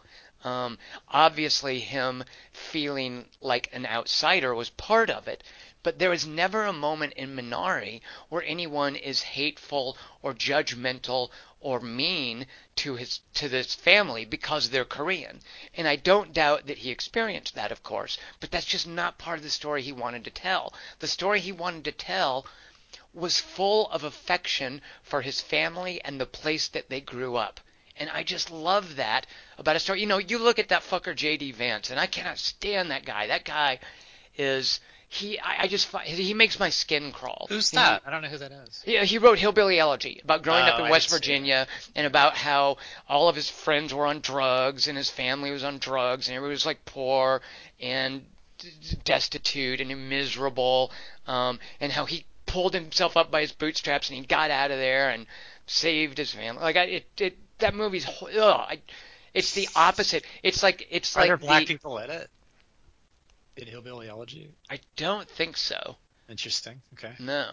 Right. I mean, the thing is, like, he he grew up in a very insular white community, uh, so no, it's it's But Joe it's the South, Manchin right? territory. Um, it's the South, but it's a it's it's a very I'm sure there are blacks in West Virginia, um, but it, it's it's not I'm like just curious. I bet if I saw it, I wouldn't even. Yeah. Just, well, the thing is, like, like. Hillbilly Elegy, and the the movie's just Ron Howard schlock, uh, and the book is just J.D. Vance schlock. Yeah, Ron Howard did the movie, uh, and J.D. Vance is, and this is not the least bit surprising if you've read Hillbilly Elegy. He's like all in for Trump now. Like there was some, there was an early feint towards him being a principled conservative, but that went by the wayside, and he's now just a, a pro-Trump guy. Um, but Minari and Hillbilly Elegy are night and day to me. Yeah. One of them is cold and ultimately I feel kind of just hateful and dispassionate and oblivious. And the other one is just affectionate and warm and affirming, and it just makes me happy about being from the South. Um, so I, I love his screenplay for Minari. Uh, and I love too, like I watch Minari, like I love how Korean it is yeah. uh, just as far as uh, this family that moves here and is retaining elements of Korean culture and wanting to grow Korean vegetables to sell to Korean restaurants. Uh, like I love Minari as a story about a cultural struggle, um, very much like something like Big Night, for instance. Uh, I love that last scene, and I love all the scenes with the kids, which is something you'll never hear me say again on this podcast. But right? There was um there are two where they interact with the church kids and both those exchanges are awesome and you kind of you sort of ruined one for me but it made me want to see the movie it was kind of your Okay, good, good. Yeah, I am sorry about ruining it because it's such a precious moment, isn't it? but yeah. the other one's really good too Yeah, That's where yeah. the boys talk and Yep. uh and then it, and then it's instant uh they instantly bond right afterwards like okay Well, the we thing is- that up. exact Kelly Wand in any other movie there would be this sort of facile oh and then he gets bullied by the other kid and then but- that kid sticks up for him it's like Yeah. oh, that's so pretty boring yeah. yeah so i i just i, No, I I love that. The love the reason I wouldn't pick Minari as my best Uh-huh. screenplay is because the whole film was just sort of like this jewel that I can't separate. The, the- like the, the casting was perfect. Yeah, Like, yeah. and just the cinematography was great. And so in a way, it's a victim of its success. Like I just, I, but it's an amazing screenplay. And that last scene's so good. Fuck. it's so i mean the thing is yeah like no what- bad scenes. oh yeah yeah so And i i do want to jump ahead to to my my own pick he wasn't I don't think he was nominated, but my pick for supporting actor, Steven Yeun, is just that guy is a superstar as far as I'm concerned. I so I remember him from Walking Dead. They didn't. He was a. T- I remember when he showed up. Wasted on that show. Wasted. Yeah, they did nothing with him. Uh, when he shows up, he's just like a, an Asian pizza delivery guy who randomly like falls in with the survivors, and even when they like kill him, like it's for his decency, Tom. Ugh. That's I, I the mean, only defining quality on that show. Is right, exactly. Decent. Asian guy. Yeah, exactly. So seeing him in Burning, where he plays Yeah. this really cold, calculating, rich, snobby guy, like he he's a villain in Burning, and he's amazing in that. And then in Minari, like he is so quiet and subdued in Minari, but there is so much like fuming and desperation. And there's a scene where he is angry at his son and punishing him, and he's not like letting this anger fly, but you can tell he's just fuming at what his son has done.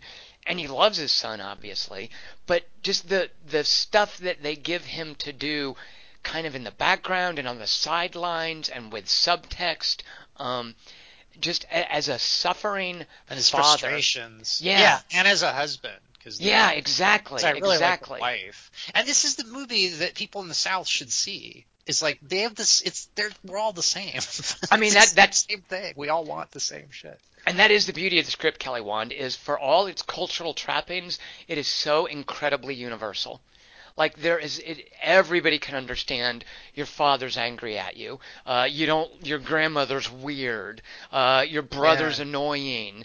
Uh, you know, why is your mom? Your wife has upset? doubts. Right, exactly, exactly. Your All of this health. stuff is so universal. Yeah.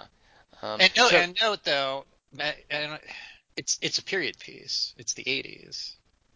Right. Well, a period piece, and it's also rural Arkansas. I mean, it's you know, I also like Will Patton as Oh a god. as an unhinged Christian. Yeah. It is one of the most, and I say this. I know I, I say this. I, I'm very carefully choosing this word, but Will Patton's performance is beautiful Mm-hmm. because there's something too like beatific about how religious his character Yeah. is that is Yeah. amazing. Uh, and And he has know- a lot of integrity. Yeah. Oh, I, and they're not making fun of him either. No. Exactly. He's a great character. Uh, yeah. I mean, everybody is. There are no jerks. There's no villain in Uh, Minari. I love even that. in even in the little scene, like where he's trying to get a bank loan or sell his vegetables, Yeah. or nobody is ever a dick to him Yeah. or to anybody. Like this is about good people Yeah. struggling with their own frustration and what they want and expect from from life in the world. And yeah, Yeah. yeah. Uh, Minari just has no business being as good as as, as it is. It's No. astonishing to me. Um, And maybe a sign of how great the script is is a lot of it's done through expressions. Like it's kind of a quiet Oh. film. quiet film and, and also just like you know you you they speak in Korean a lot. Like I'm reading a lot of subtitles and Yeah. uh yeah. Like I love too. So there, there's a lot a of moment. shots of people working too. I always like that. Like just Oh. farming, like actually farming. So one of the things I started doing this year is I, I planted a garden. So I've been growing a garden Yes. and watching Minari because Uh, Minari is did also plant any?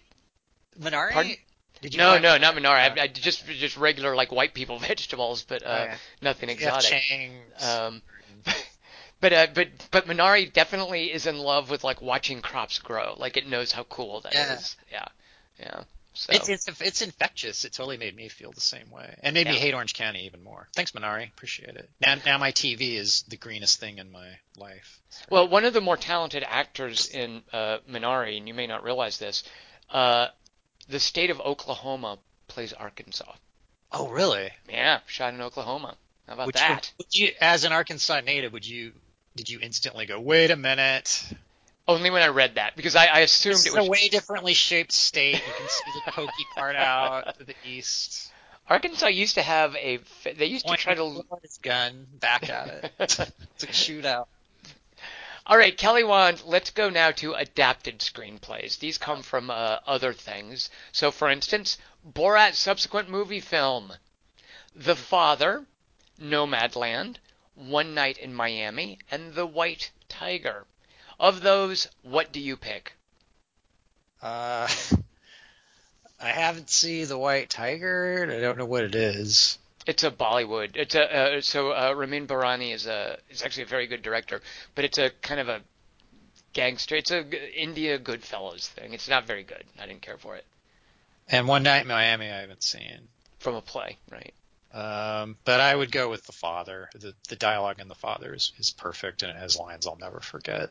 I mean, me too, easily. Just as far as taking a play and like I think if And- you Yeah. had not told I'm trying to think. Yeah, if you had not told me that The Father was based on a play, I don't know. Like one night in well, I was going to say like one night in Miami, I might have guessed it.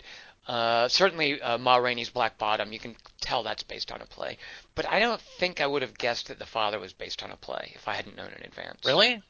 I mean, It's all interiors. well, the That fact always is, if, tips if, me off. if you've got Alzheimer's disease, you're not out and about very much. It has it's interiors and very few actors and really good actors. Those are the three ingredients for plays to move. Fair enough. Right, right. Yeah. So, but the, so- although these the dialogue is perfect. It's perfect. Uh, if you had to pick something that wasn't nominated, I can't. The father You can't. was crushing Okay. it. Because I'm going to actually pick my favorite movie from last year because I feel that it actually was the single most faithful adaptation of Lovecraft I've ever seen. And not, no, that's not true. The second most faithful. A fellow named Andrew Leman did a Call of Cthulhu that is just a straight up black oh, and white silent yeah, film. yeah, yeah. Exactly. Like I love how faithful that is. Um, but as far as getting at the intent of Lovecraft and what Lovecraft is doing, so few films don't do that. You know, games, uh, movies, uh, a lot of like Lovecraftian writers, I feel, don't understand the fundamental nature of, of, of H.P. Lovecraft. And I feel that Richard Stanley's adaptation of Color Out of Space is way, way more Lovecraftian than the other adaptations of Color Out of Space that I've seen. There And there's no studio notes. Like they left him alone. Well, I like mean, opposite sure- of Moreau. he didn't have a studio. Like he scraped around to get as much money as he could. Exactly. Yeah. Yeah. But it was a huge success, and now he's going to do Dunwich Horror because it was everybody loves it. well, You don't think? What? I, Ah, the, well, the guy's in trouble, and, and like these, he's Oh, the is he? allegations of abuse and stuff. Like I, I don't know what's going Oh. to happen to him. Oh, I, I, I might not have. it, he just was in a really uh, bad relationship as far as a woman he was in a relationship with has put out just these just horrific allegations about how abusive he was and uh, Verbally or physically?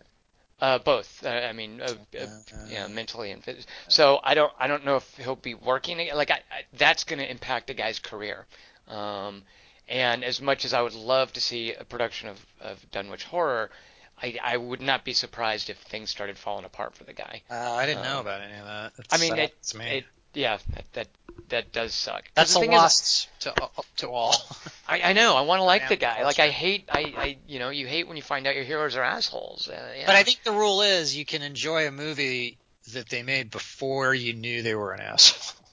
I mean, the thing is, like, I enjoyed, Right. uh, I enjoyed Ghost Writer after Roman Polanski had fled the country to evade rape charges. Like, I, you can still enjoy something even Right. once you know someone's an asshole, I and that's can't why. give up Rosemary's Baby, but I can still be appalled for. Right, exactly. Yeah. So But from- I will. Say, did you watch any of uh, the Farrow versus Allen on HBO? Uh, I did not because it's a documentary and I watch movies, but also because I don't feel like I needed to know any more about that. Like, should I? Like, why did you watch that? Because it was on, and I just own it. Okay. HBO, and I was bored, and, I kind of wish I hadn't, because it did make me feel actually like yeah, I can't. I mean, I was never the Woody Allen fan that you and Christian were, so I, I like I, I don't no great loss for me. It's like Michael Jackson, so I don't care. I never cared for the guy anyway. He was a weirdo. I don't. There's no love lost. For Well, I always compartmentalize that shit anyway. But that was the Sure. it was like it's making the case. No, you can't do that even. But by the end, Right, Maybe right. I can't. I don't know. Jeez, sucks. Fuck. Well, for now, I still do my, my favorite adapted so don't watch screenplay. yet. you have to you have to make decisions. Yeah, well, for now though, my favorite adapted screenplay is still Color Out of Space. So That's a that's a great choice. I don't remember any of the dialogue from it, and I haven't seen it nearly as many times as you have, so I feel less qualified. Well, I, I so I, uh, I wrote a piece at quarter to three about how a lot of Lovecraft adaptations will do things like like Stuart Gordon loved throwing sexuality into his scripts. Like he did weird Chicago experimental theater before he did movies. So he loved taking Barbara Crampton's top off of her and having the headless guy like. Well, who her. didn't? That's right, exactly. Win. Right, but that Lovecraft was notoriously asexual. Like there, you don't Right. find a lot of sexuality in Lovecraft. Hey, Uh, his Jewish wife said he was an adequate lover, Tom. In the autobiography. all right, Kelly Wand. Let's talk cartoons. Oh, those are real movies, not documentaries. Best animated feature film. Uh, I'm guessing you've seen zero of these. Onward, No. Over the Moon, No, uh, Farmageddon, no. Soul, and No. Wolfwalkers. What do you pick?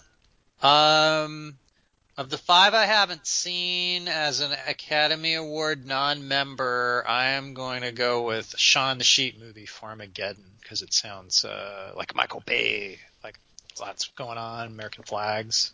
Certainly quite the portmanteau. Far- Farmageddon's not a word I've heard before. Yeah. I like the idea that a Shaun the Sheep movie is the beginning of the title too. Like I'm supposed to know. Like usually it would be the other way around. Like Farmageddon, a Shaun the Sheep movie. No. Shaun the Sheep guy. But it's I'm I'm picking Soul because it's the only one I've seen. Um, Kelly Wand, Best Actress in a Supporting Role. Maria Bakalova from the Borat movie. Glenn Close from Hillbilly Elegy. Pfft. Olivia Colman from The Father. Amanda Seyfried from Mank. Or Yoo Jung Yoon from Minari. Is Yu Jung Yoon the wife? The grandmother. You know Who- what? I'm gonna give it. She just won an Oscar. No, she won a. Uh, what did she win? A SAG award. Who, d- who did? Yoo Jung Yoon. Oh, good for her. I mean, I think she's an established Korean actress. Um, but I love in Minari too. Like she starts out being kind of a, a clown, but yeah, that's Yeah. that. I think that Minari is ultimately uh, uh, Isaac Lee Chung, shoot, uh, Lee Chung, whatever Chung's story about how he loves his grandmother. Like I feel like that's kind of the point of Minari is how he found out that his grandmother was actually pretty cool. yeah, exactly. Going from a, a weird old lady who shows up to live with his family to someone that is really cool. Yeah, and the movie sort of walks you through that discovery. Uh, so yeah, I love that she's nominated. Um, so But, of uh, of these, who would you pick? I'm actually gonna give it to Maria Bakalova though, because I don't think anyone's ever gonna. I think she's always gonna be. I think she was really underrated. She was a huge part of that movie. Mm, I mean, I think she's going places. I think you're going to see a lot more of her. That definitely. I don't uh, think she's gonna win an Oscar.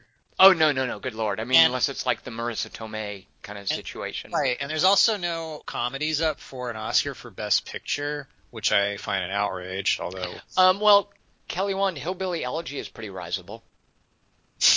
oh, That's that's not for Best Picture though, so fair enough. Yeah. is it a comedy? No. Okay, well then it's totally pertinent. That is a good. Uh, so I'm gonna go with Amanda Seyfried. No, I don't know. She, Amanda Seyfried's in Mank. Ugh, awesome. Uh, she plays uh, an actress who I think is is there a famous actress in Citizen Kane like Rita Hayworth or something? No.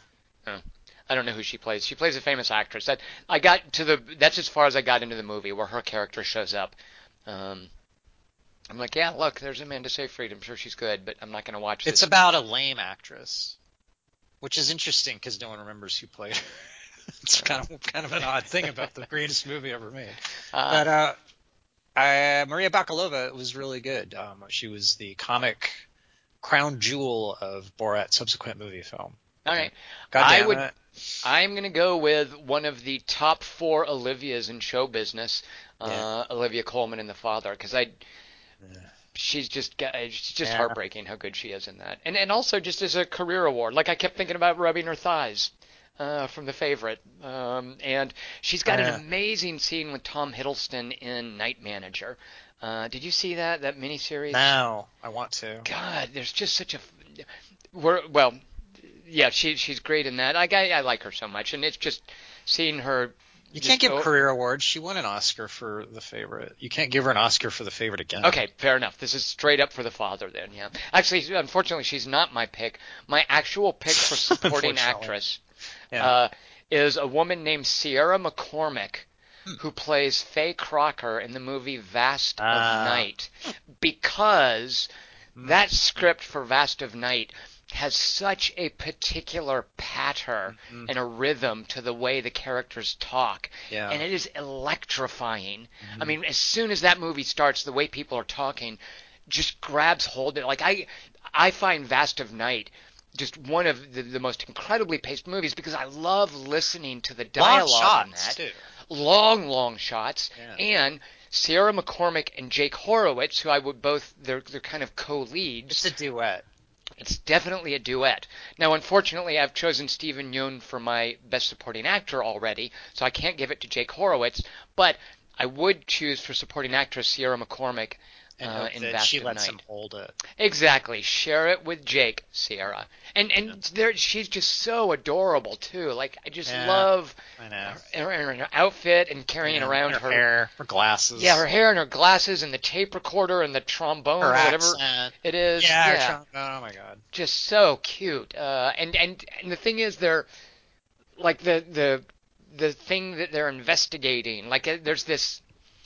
I almost want to say like Scooby Doo for adults, but uh, it's I don't know that such a thing exists. Uh, but just Yeah, as these like Scoob, Tom. it's called what? It's called Scoob. But know, just that's- uh, they're they're that's as like as investigators, as, as people who discover something mysterious and look into it, maybe to their detriment. Uh, I, I I love those two characters so much, and with she's a- 1950s tech. and right, well and during a basketball game.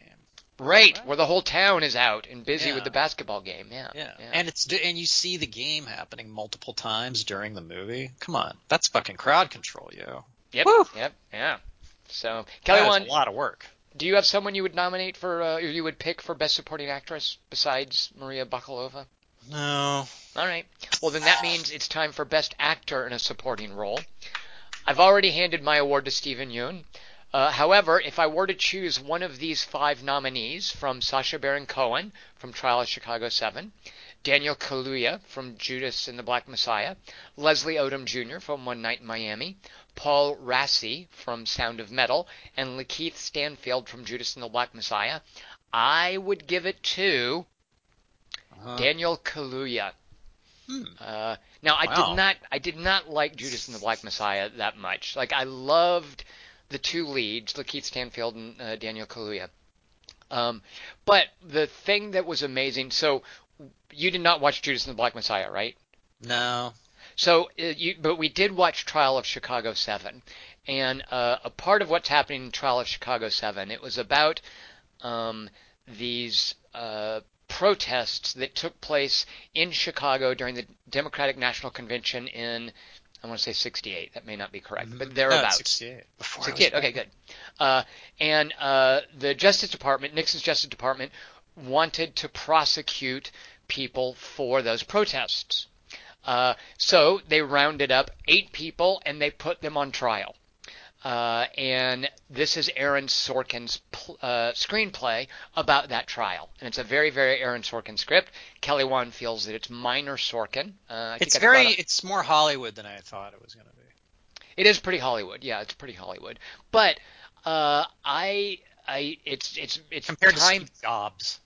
it's like- timely in ways that I think it had no idea it would be timely. Right. Uh, so uh, I really liked, and so they start out eight people being uh, prosecuted. One of the people being prosecuted was Bobby Seale, who's one of the founders of the Black Panthers. And he had been lumped in there, and at a certain point in the trial, he was kind of mistrialed out of being among the defendants. Now, behind Bobby Seale, Kelly Wand, do you remember there's a younger black guy? Fred Hampton. Exactly. And did you know who Fred Hampton was? Because head I the Black didn't. Panthers. Yeah. Yeah. Well, the, the in in Chicago, exactly. He was the head of the, the the Chicago chapter of the Black Panthers. Chicago Seven reminded me of this, so that's kind of how I know. So, did you know beforehand who he was and and the the deal with him? Uh, I knew he got shot, and there were cops smiling, so it was an assassination. Yeah. So, and and the thing is, this guy was like 21 years old when he was killed, which is I didn't know amazing that. to me. Yeah. Yeah. Amazing. Uh, so Judas and the Black Messiah, Daniel Kaluuya plays Fred Hampton. It's specifically about that part of Trial of Chicago I Seven. kind of want to see it now. Like Trial of Chicago Seven kind of spurred me towards it, but an ATM ate my debit card, so I can't order movies. Well, the the reason to see it is because Daniel Kaluuya's Fred Hampton is mesmerizing. Okay. Daniel Kaluuya, that guy He's is really main. he what? he's not the main star of it. It's it's it's surprising. No, the- no, he well, that's the the whole politics between whether you nominate someone for lead or supporting is is Okay. Uh, so. And the problem is, Lakeith Stanfield plays the informer who was working with the FBI. This was back in the day, and Chicago. Uh, Trial of Chicago 7 doesn't touch on this as much as Judas and the Black Messiah, but this was back before the FBI was a bunch of ineffectual Boy Scouts, uh, and this was J. Edgar Hoover's FBI uh, doing a lot of extra, arguably extra legal stuff he was a to- Girl Scout, by the way. to. I don't think there's any evidence for that actually. I do What? love. I, I, I do love how that's become part of the mythology of J. Edgar Hoover, but I don't think that that's an actual thing. Like I think that you remember when we saw Death of Stalin? There's that great bit Yeah. where one of the guys they they discredit by uh, setting up that he's a pedophile, Mm-hmm. and th- that's just how uh, the propaganda machine knows to tear apart someone's legacy and to discredit him entirely. Uh, I, I feel like there's something like that going on with J. Edgar Hoover. I mean, there are plenty of w- reasons to trash Hoover's legacy. Uh, I don't think you have to throw in that he was maybe a transvestite into the mix. Well, if he was, it's interesting, isn't it? If he was, it is freaking hilarious. Yes, Kelly Wand, sure, yeah. Um, Let's clarify that aspect. If Right, it's right. true, it's fun. But Judas and the Black Messiah is a lot of it is about how the FBI uh, their dirty tricks were used against the Black Panthers, and the movie makes the cardinal sin of exaggerating and being Oh, eh, when it doesn't need to. The FBI did plenty of bad stuff to the Black Panthers, and the Black Panthers, by the way, were were, were no saints, and the movie's clear about that. But the the the movie Judas and the Black Messiah buys wholesale into a bunch of really silly mythology about Fred Hampton that I feel is unnecessary and undercuts the importance and the That's emotional fucking biopics. Yeah. Yeah, yeah, exactly. Um, so, but that said, uh, I do love Daniel Kaluuya's interpretation of why Fred Hampton was so effective. I That's mean, the fun of the obviously. Daniel Kaluuya is not a 21 year old kid. Uh, that's why one of the reasons I was surprised to hear that Fred Hampton was killed when he was 21. Um, In Chicago 7, he didn't look 21 either. I know, yeah, yeah. I was Um, 35. But he's so it, anyway. That that would be my pick for uh, best actor in a supporting role from all the folks here. Even though ultimately, for myself, I would pick Steven Yeun from Minari. So, Kelly, Wand, who do you like in that list? I'm sorry, did I ask you? Uh, Paul Raci, the Sound of Metal guy. That guy was so good, wasn't he? Yeah, yeah. He was Man, haunting. Yeah. Like I had no idea he was an actor too. By the way, And like I that last assumed. scene's really intense. Yeah, yeah, yeah. And just that guy's face Yeah. and just his his his whole technique too for inducting people in the community. Like I, Ruben. God, yeah, yeah. Lisa's Ruben. It's great. Yeah, So- his face. His face. Yeah, that's a face for you. That is a face for the ages. And the way he does sign language at the dinner, it's uh, I don't know. He's really animated. Yeah, yeah. yeah. He has a lot of life force. That actor. Uh, and would you choose someone for best supporting actor outside of this list? Do you have anyone? Okay. Well, in that case, let's get to best leading actress. Viola Viola Davis for Ma Rainey's Black Bottom, Mm. Andra Day for The United States versus Billie Holiday, Vanessa Kirby for Pieces of a Woman, Frances McDormand for Nomadland, and Carey Mulligan for Promising Young Woman. Hmm. Kelly Wand, who do you like on that list? Carey Mulligan, promising young woman. She is good in it. She gives it her, her. all. Yeah. She's a very iconic character, and uh, she goes through a lot of looks. She goes through a lot of moods. Um, I think she's a part of Hollywood history. I, there's a lot of things that annoy me about Promising Young Woman, and I think it falls apart in the third act. Uh, Okay. I think I'm, I'm definitely with you on that one. Um, but her performance is uh, perfect. It's perfect. Her and Bo Bur- Burnham are so adorable. And you, oh yeah, they are. And by the way, I hadn't seen her in a long time, and I was really, I was, fe- I, I felt bad. I was like, I kind of missed Carey Mulligan, and I was wondering what she was up to. And so it was really exciting for her to come back into my life with Promising Young Woman. I do love how I I hate that script so much. Like I loathe that, that script. The Emerald Fennell, what's her name? Emerald Yeah, Fennell. it's her first movie. Give her, give her time. She's a new green shoot. I mean, I'll watch whatever she makes, but good lord, did I hate that. I like the- but Oh, I did, I did, li- I, I just I wanted to say the Yeah. the point I was going to make real quick. I did love how much Carey Mulligan committed to um, that part and the tone that Emerald Fennell was using for the movie. The character where where you broke up with the movie was the administrator, and uh, for me it was the Alison Brie. Just want to say. That's oh yeah, yeah, yeah, yeah. Right, I right. felt. Wait, what? No, come on. Right. Oh, Yeah. Why is this Yeah. happening? Wait a minute. And then it was never the same again. That's Yeah. a huge shark jump. I was like, ah. Yeah. But I was really into the Carey Mulligan character, and uh, So I, I don't. She was on Saturday Night Live recently, uh, and Saturday Night Live is it's just been forever. Yeah, exactly. But Carey Mulligan was in a great skit for uh, a commercial for a movie called Lesbian Period Drama, uh, which is, is just uh, That's endearing. exactly. It's quite adorable, and uh, I mean, Carrie I've Mulligan that up. can be quite funny. Yeah. Was So it I- location stuff, or was it a, was it a live? No, no, no. It was a they they went on location and shot film. They Okay, they okay, shot okay. it like an actual movie commercial. It's really cute. Yeah. All right. Uh, the other skits though aren't. Uh, I mean, oh, Saturday Night Live. Jeez. Uh, I don't even know who's on it anymore. It's, Yeah, like uh, you'll recognize some of them, but They should have an old man. They should have one old dude. why? Yeah. I don't know. They just, just- they could- like Alien.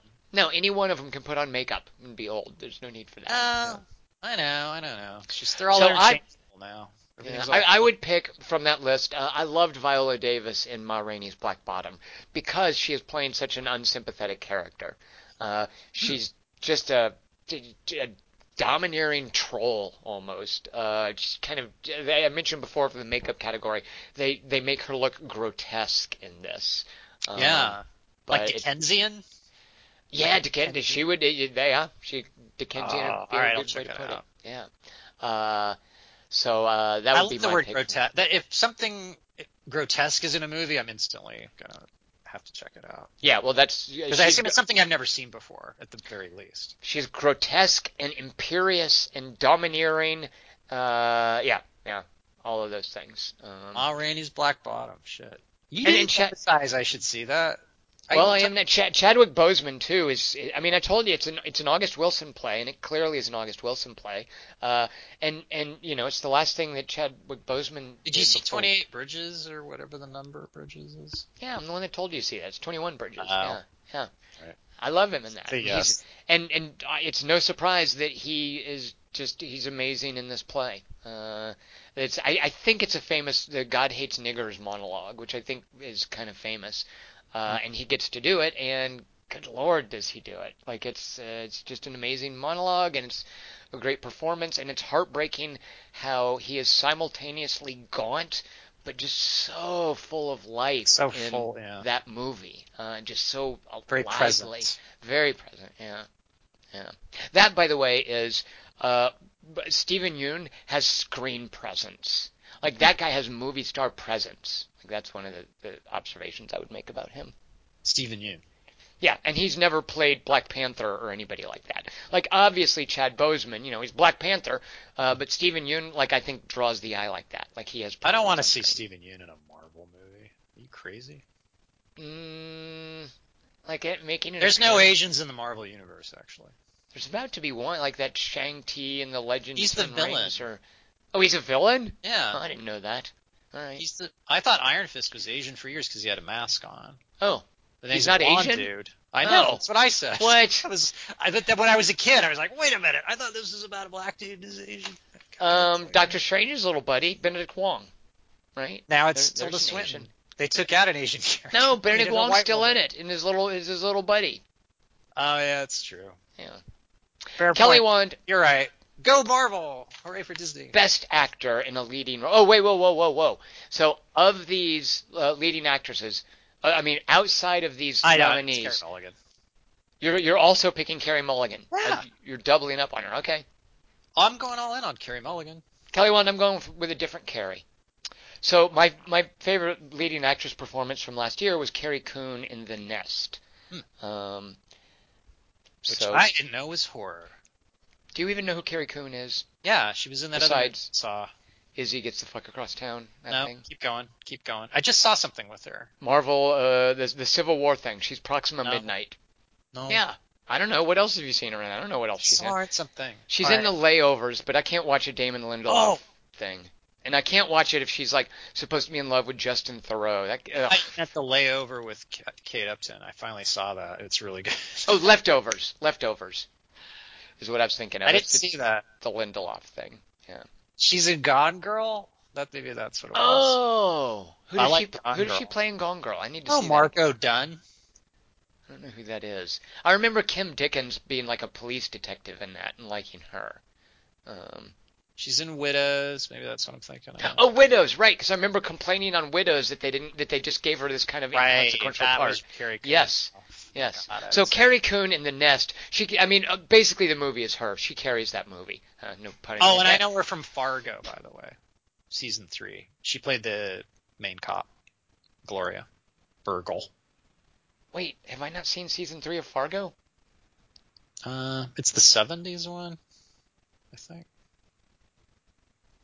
Maybe I haven't seen it. It's it. good. I like the last Fargo too. I like the Chris Rock one. I thought it was Okay. You know, I, th- I think I'm behind on my Fargos, but uh, good. They always the shark a little bit at the end, but so Carrie Coon, and I told this I to you before, like she's married to Tracy Letts, and I think they met doing a Broadway production of Who's Afraid of Virginia Woolf, which oh my god, I would love to have seen that.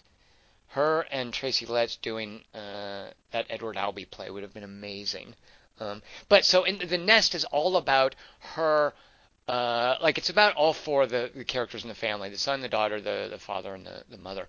Um, uh, but but Carrie Coons is kind of the uh, the character who it charts her falling apart the most, uh, and I think she's got the most work to do as far as like carrying the emotional heft of the movie and what's happening. She's the one who I think is most aware of of what's happening as things are falling apart in the nest. Um, so okay, Kelly Wand. It's now time for Yes. Nothing. Oh. Best I actor. just like your transitions. They're fun. Best actor in a leading role. Uh, do you have the nominees? Read us the nominees. Who do we got? Riz Ahmed, Sound of Metal, Chadwick Boseman, Ma Rainey's Black Bottom, Anthony Hopkins from The Father, Gary Oldman in Mank, and Steven Yeun in Minari, who you've already given away as your choice. No, because I didn't. I, I don't think he's the leading actor in that. Uh, Steven Yeun? yeah, I do not. I think he's a supporting actor. I think the little kid and the grandma, arguably, but I think it's the, mainly the little kid. Wouldn't you say that? Like it's from his perspective.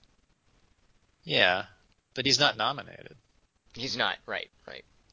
But I would actually pick Riz Ahmed because I think that his vulnerability and his confusion and his anger uh, drive that movie uh, in a unique way. So that was that was from that list. That was my favorite. His was- face is incredible. yeah, yeah.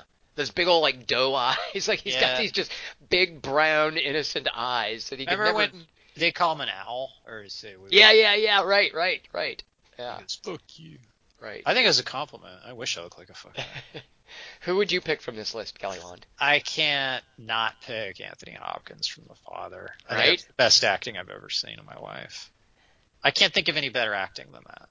I really can't. I mean, the thing is, it like Tell me something better from. Tell me a better performance. Riz Ahmed in Sound of Metal. That's a good point. Which is Also- also, my real, real world pick as well, I'm afraid. Uh, just as far as the performances I saw last year. Yeah. It's really good. It's amazing. They- That's the thing. I saw those movies back to back. It felt like an embarrassment of riches, and I was completely immersed in those characters' lives. Right? Successive nights. Ugh. So one night I had Alzheimer's, the the next night I was deaf. You were Deaf, yeah, yeah. But um, yeah, I feel like I, I don't know. I Anthony Hopkins would be my choice on the same. Yeah. On by any metric. I just All right, what about Best Director? Read us the uh, nominees. Best director nominees: Thomas Vinterberg for Another Round. I thought that was a short film. It's a foreign film, which is like being short. but That's like being short, right? Yeah. That's the Luxembourg of films. Uh, David Fincher, who directed the film Mank, Lee Isaac Chung, Minari, Chloe Zhao, Nomadland, Emerald Fennell, Promising Young Woman. All right, you got to pick one. I do? Yep. What do you pick? I guess Lee Isaac Chung. Yeah, me too. Minari. For Minari. Yeah. I guess I'm- when I look at I guess when I look at the other four, it's not that hard. Right, right. It is pretty straightforward. All right. So from real life, then, what would you pick? Richard Stanley. He's the best director. He made that film. That was an auteur film. Yeah. You know why I'm not picking Richard Stanley? No. Because Because again, evil.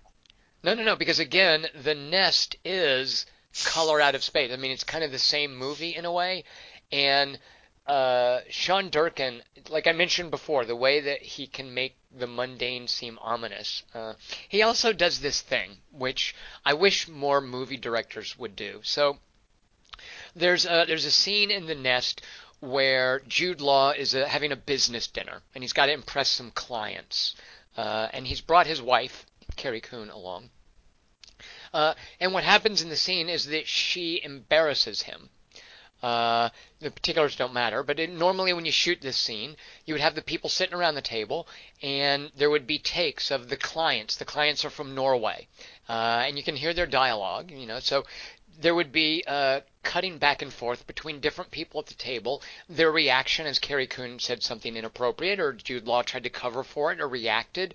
Um, you would have different shots of the different characters. Sean Durkin, during this whole scene, you only ever see Jude Law and Carrie Coon. He never flips the camera around to show the Norwegian clients because they are not important. Their reaction is not material to the scene. Right. What matters in the scene is Jude Law's reaction, who is seated next to Carrie Coon, so that he can do it in one take without swinging the camera around. There's another scene in a restaurant, too, where uh, she orders for them to embarrass him.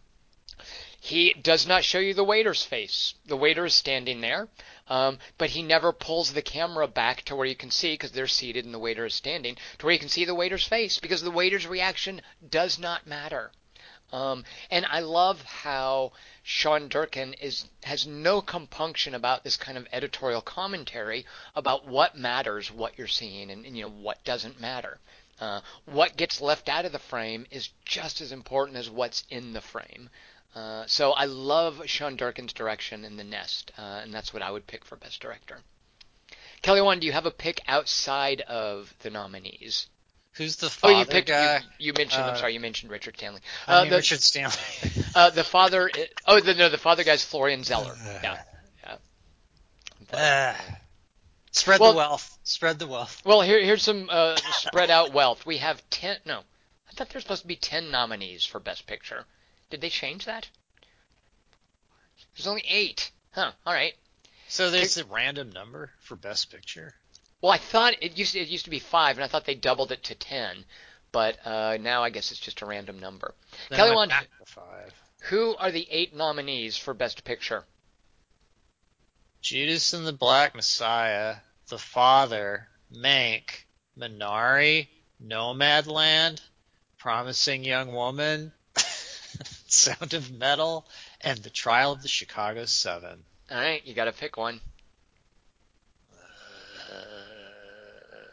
Well, The Father. Yours? Minari. Cool. All right. Well, thanks for listening. Neither, and and would you? Uh, so the the No, that's my choice. right. Well, what's going It's on the here? year is of the Father for me. we did our top ten list based on things that we could see last year, uh, and we both, I, I think, we, we both picked Color Out of Space as our, our favorite movie. Uh, but of these, you know, The Father, Minari, uh, I think Mank, Nomadland, we couldn't have seen these things until 2021. So, Kelly Wand, these can still be on our own personal top 10 list. We don't have to follow any dang Academy rules for that.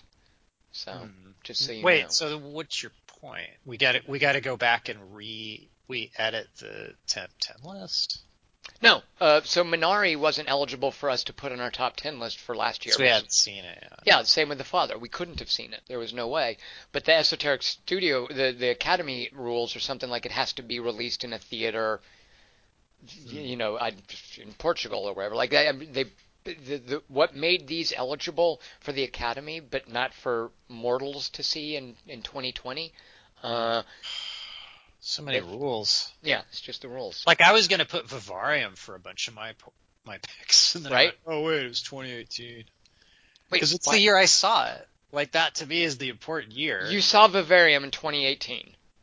no, I'm saying I saw it in Oh, right, right, right, right, right. So to me, that's why I would have put it on some of these categories because they go, oh, it was a 2020 viewing experience, but it was made in 2018. Well, when it's made, yeah, when it's made doesn't matter, and furthermore, like when it screens at festivals, like when the IMDb, was I going to see Vivarium? IMDb lists the release date by when it's first screened at a Never festival. Never even heard of that movie. Usually, yeah. They didn't tell me it was available when I was in Hamburg, Germany. No, They didn't. 2020. Oh, LA Vivarium just came out. Well, you had to go to film festivals to have seen it. Yeah, but it's a 20. It's a 2020 movie for us and everyone else. Yeah. So, Jesus. all right. So, best picture, Minari and The Father. That's what we would uh, pick. I don't know what that proves. I don't know which of us is right. It proves that neither of us has sat through all of Mank yet.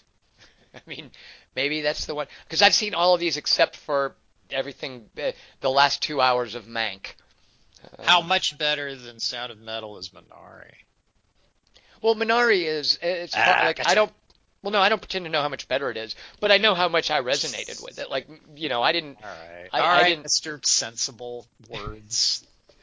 like the, the, the thing, there is something universal about Sound of Metal, though. I, I would say, and that is whether it is uh, sickness or even just aging. Um, our bodies will screw us over and force us out of the life that we thought we were living. And I feel anybody who's ever experienced that, whether it's I mean, I know you've had your medical issues, Kelly. I've had mine. Uh, I feel like Sound of Metal is about that. Like you're going through life and something happens with your health or with your body, something physical happens to kick you out of the life you thought you were in. And it's a shock and it's a change, and you have to adapt to it. It will change your life. And I think that is what's universal about the sound of metal. You know, that's what I loved about watching that, that movie, um, is watching Riz Ahmed play someone struggling with this inevitability. Like I said, if it's not disease, it's going to get you. It's going to be aging or something at some point. I mean, unless you're lucky enough to get hit by a car at 30. Uh, also, the way it happens was just like, and he pretend he doesn't acknowledge it when it happens. Well, there's a certain amount, yeah, right. I mean, there's a, you want to deny it, and there's even maybe some shame involved, and uh, yeah, and maybe the hope that it'll just go away. Yeah. Uh, I remember this great line from, um, what's that? Uh, Doubt with Philip Seymour Hoffman, where uh, he's he's giving a sermon, and he talks about uh, fear of getting sick and not getting better. And I remember watching that movie thinking, "Oh yeah, that would be scary. I don't know what that would be like." But that's what that's what Sound of Metal is like, and that's what getting old is like, and that's what you know cancer and and getting just just as your body breaks down, these things happen as you you get scared that it when something bad. Personal. Yeah, yeah, yeah. And so, that's how he that's how the Sound of Metal character reacts. Like it's just like like he takes it as as like a personal thing. Well, it's a it's it's a cosmic issue. You know, why is this happening to me? You know, why did the universe make me deaf? Uh, yeah, uh, there's kind of an element of cosmic but horror almost. If he hadn't had access to the computer, you know I'm saying, it would have been a different story. So it's just bad. Never mind. Anyway, the father. Well, certainly also you know technology uh, as far as like the implants and like that that was an option that wouldn't have been available to someone you know 20 30 years ago i imagine yeah it's someone in his situation right uh, all right, so there we go. Uh, we will find out if the Academy is listening. Feel free to borrow our picks. We don't Maybe mind if you copy off of us. us. I'll assume if the picks are different, they did it the last second because they didn't want to be bell to ball number two. That's right. We'll be watching. We'll find out how they react. So, thanks to everyone for listening. We will be back in three weeks. Uh, Kelly Wand, have you seen Nobody? The Bob Odenkirk thing? No, I'm gonna. Maybe we should do a podcast on it. All right. Maybe not. We'll see. Have you Uh, seen it? I Kelly Wand, I see everything. You know that about me. You want a podcast about nobody? I just wanted to tease That's a- something that we might do a podcast about. That's a Uh, recent release. You know what? Maybe something will come out in the next three weeks that we'd be uh, we'd rather talk about. So uh, stay tuned for that. We will be back. I am Tom Chick. I have been here with Kelly Wand. Thank you for listening. Uh, Kelly Wand, say goodnight. Good night, Kelly Wand.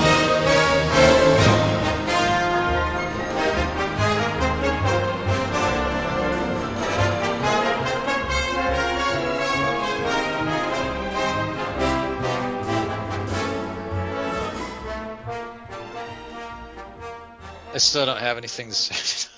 I prefer that we be more capable and prepared than lucky. Observation, reflection, faith, and determination. In this way, we may navigate the path as it unfolds before us. All right, and we have what? Eight more recharge cycles to go before we get to Origae 6? Is that a question, Yes, sir? Walter, that's a question. That is correct. That's the only alien movie that's canon.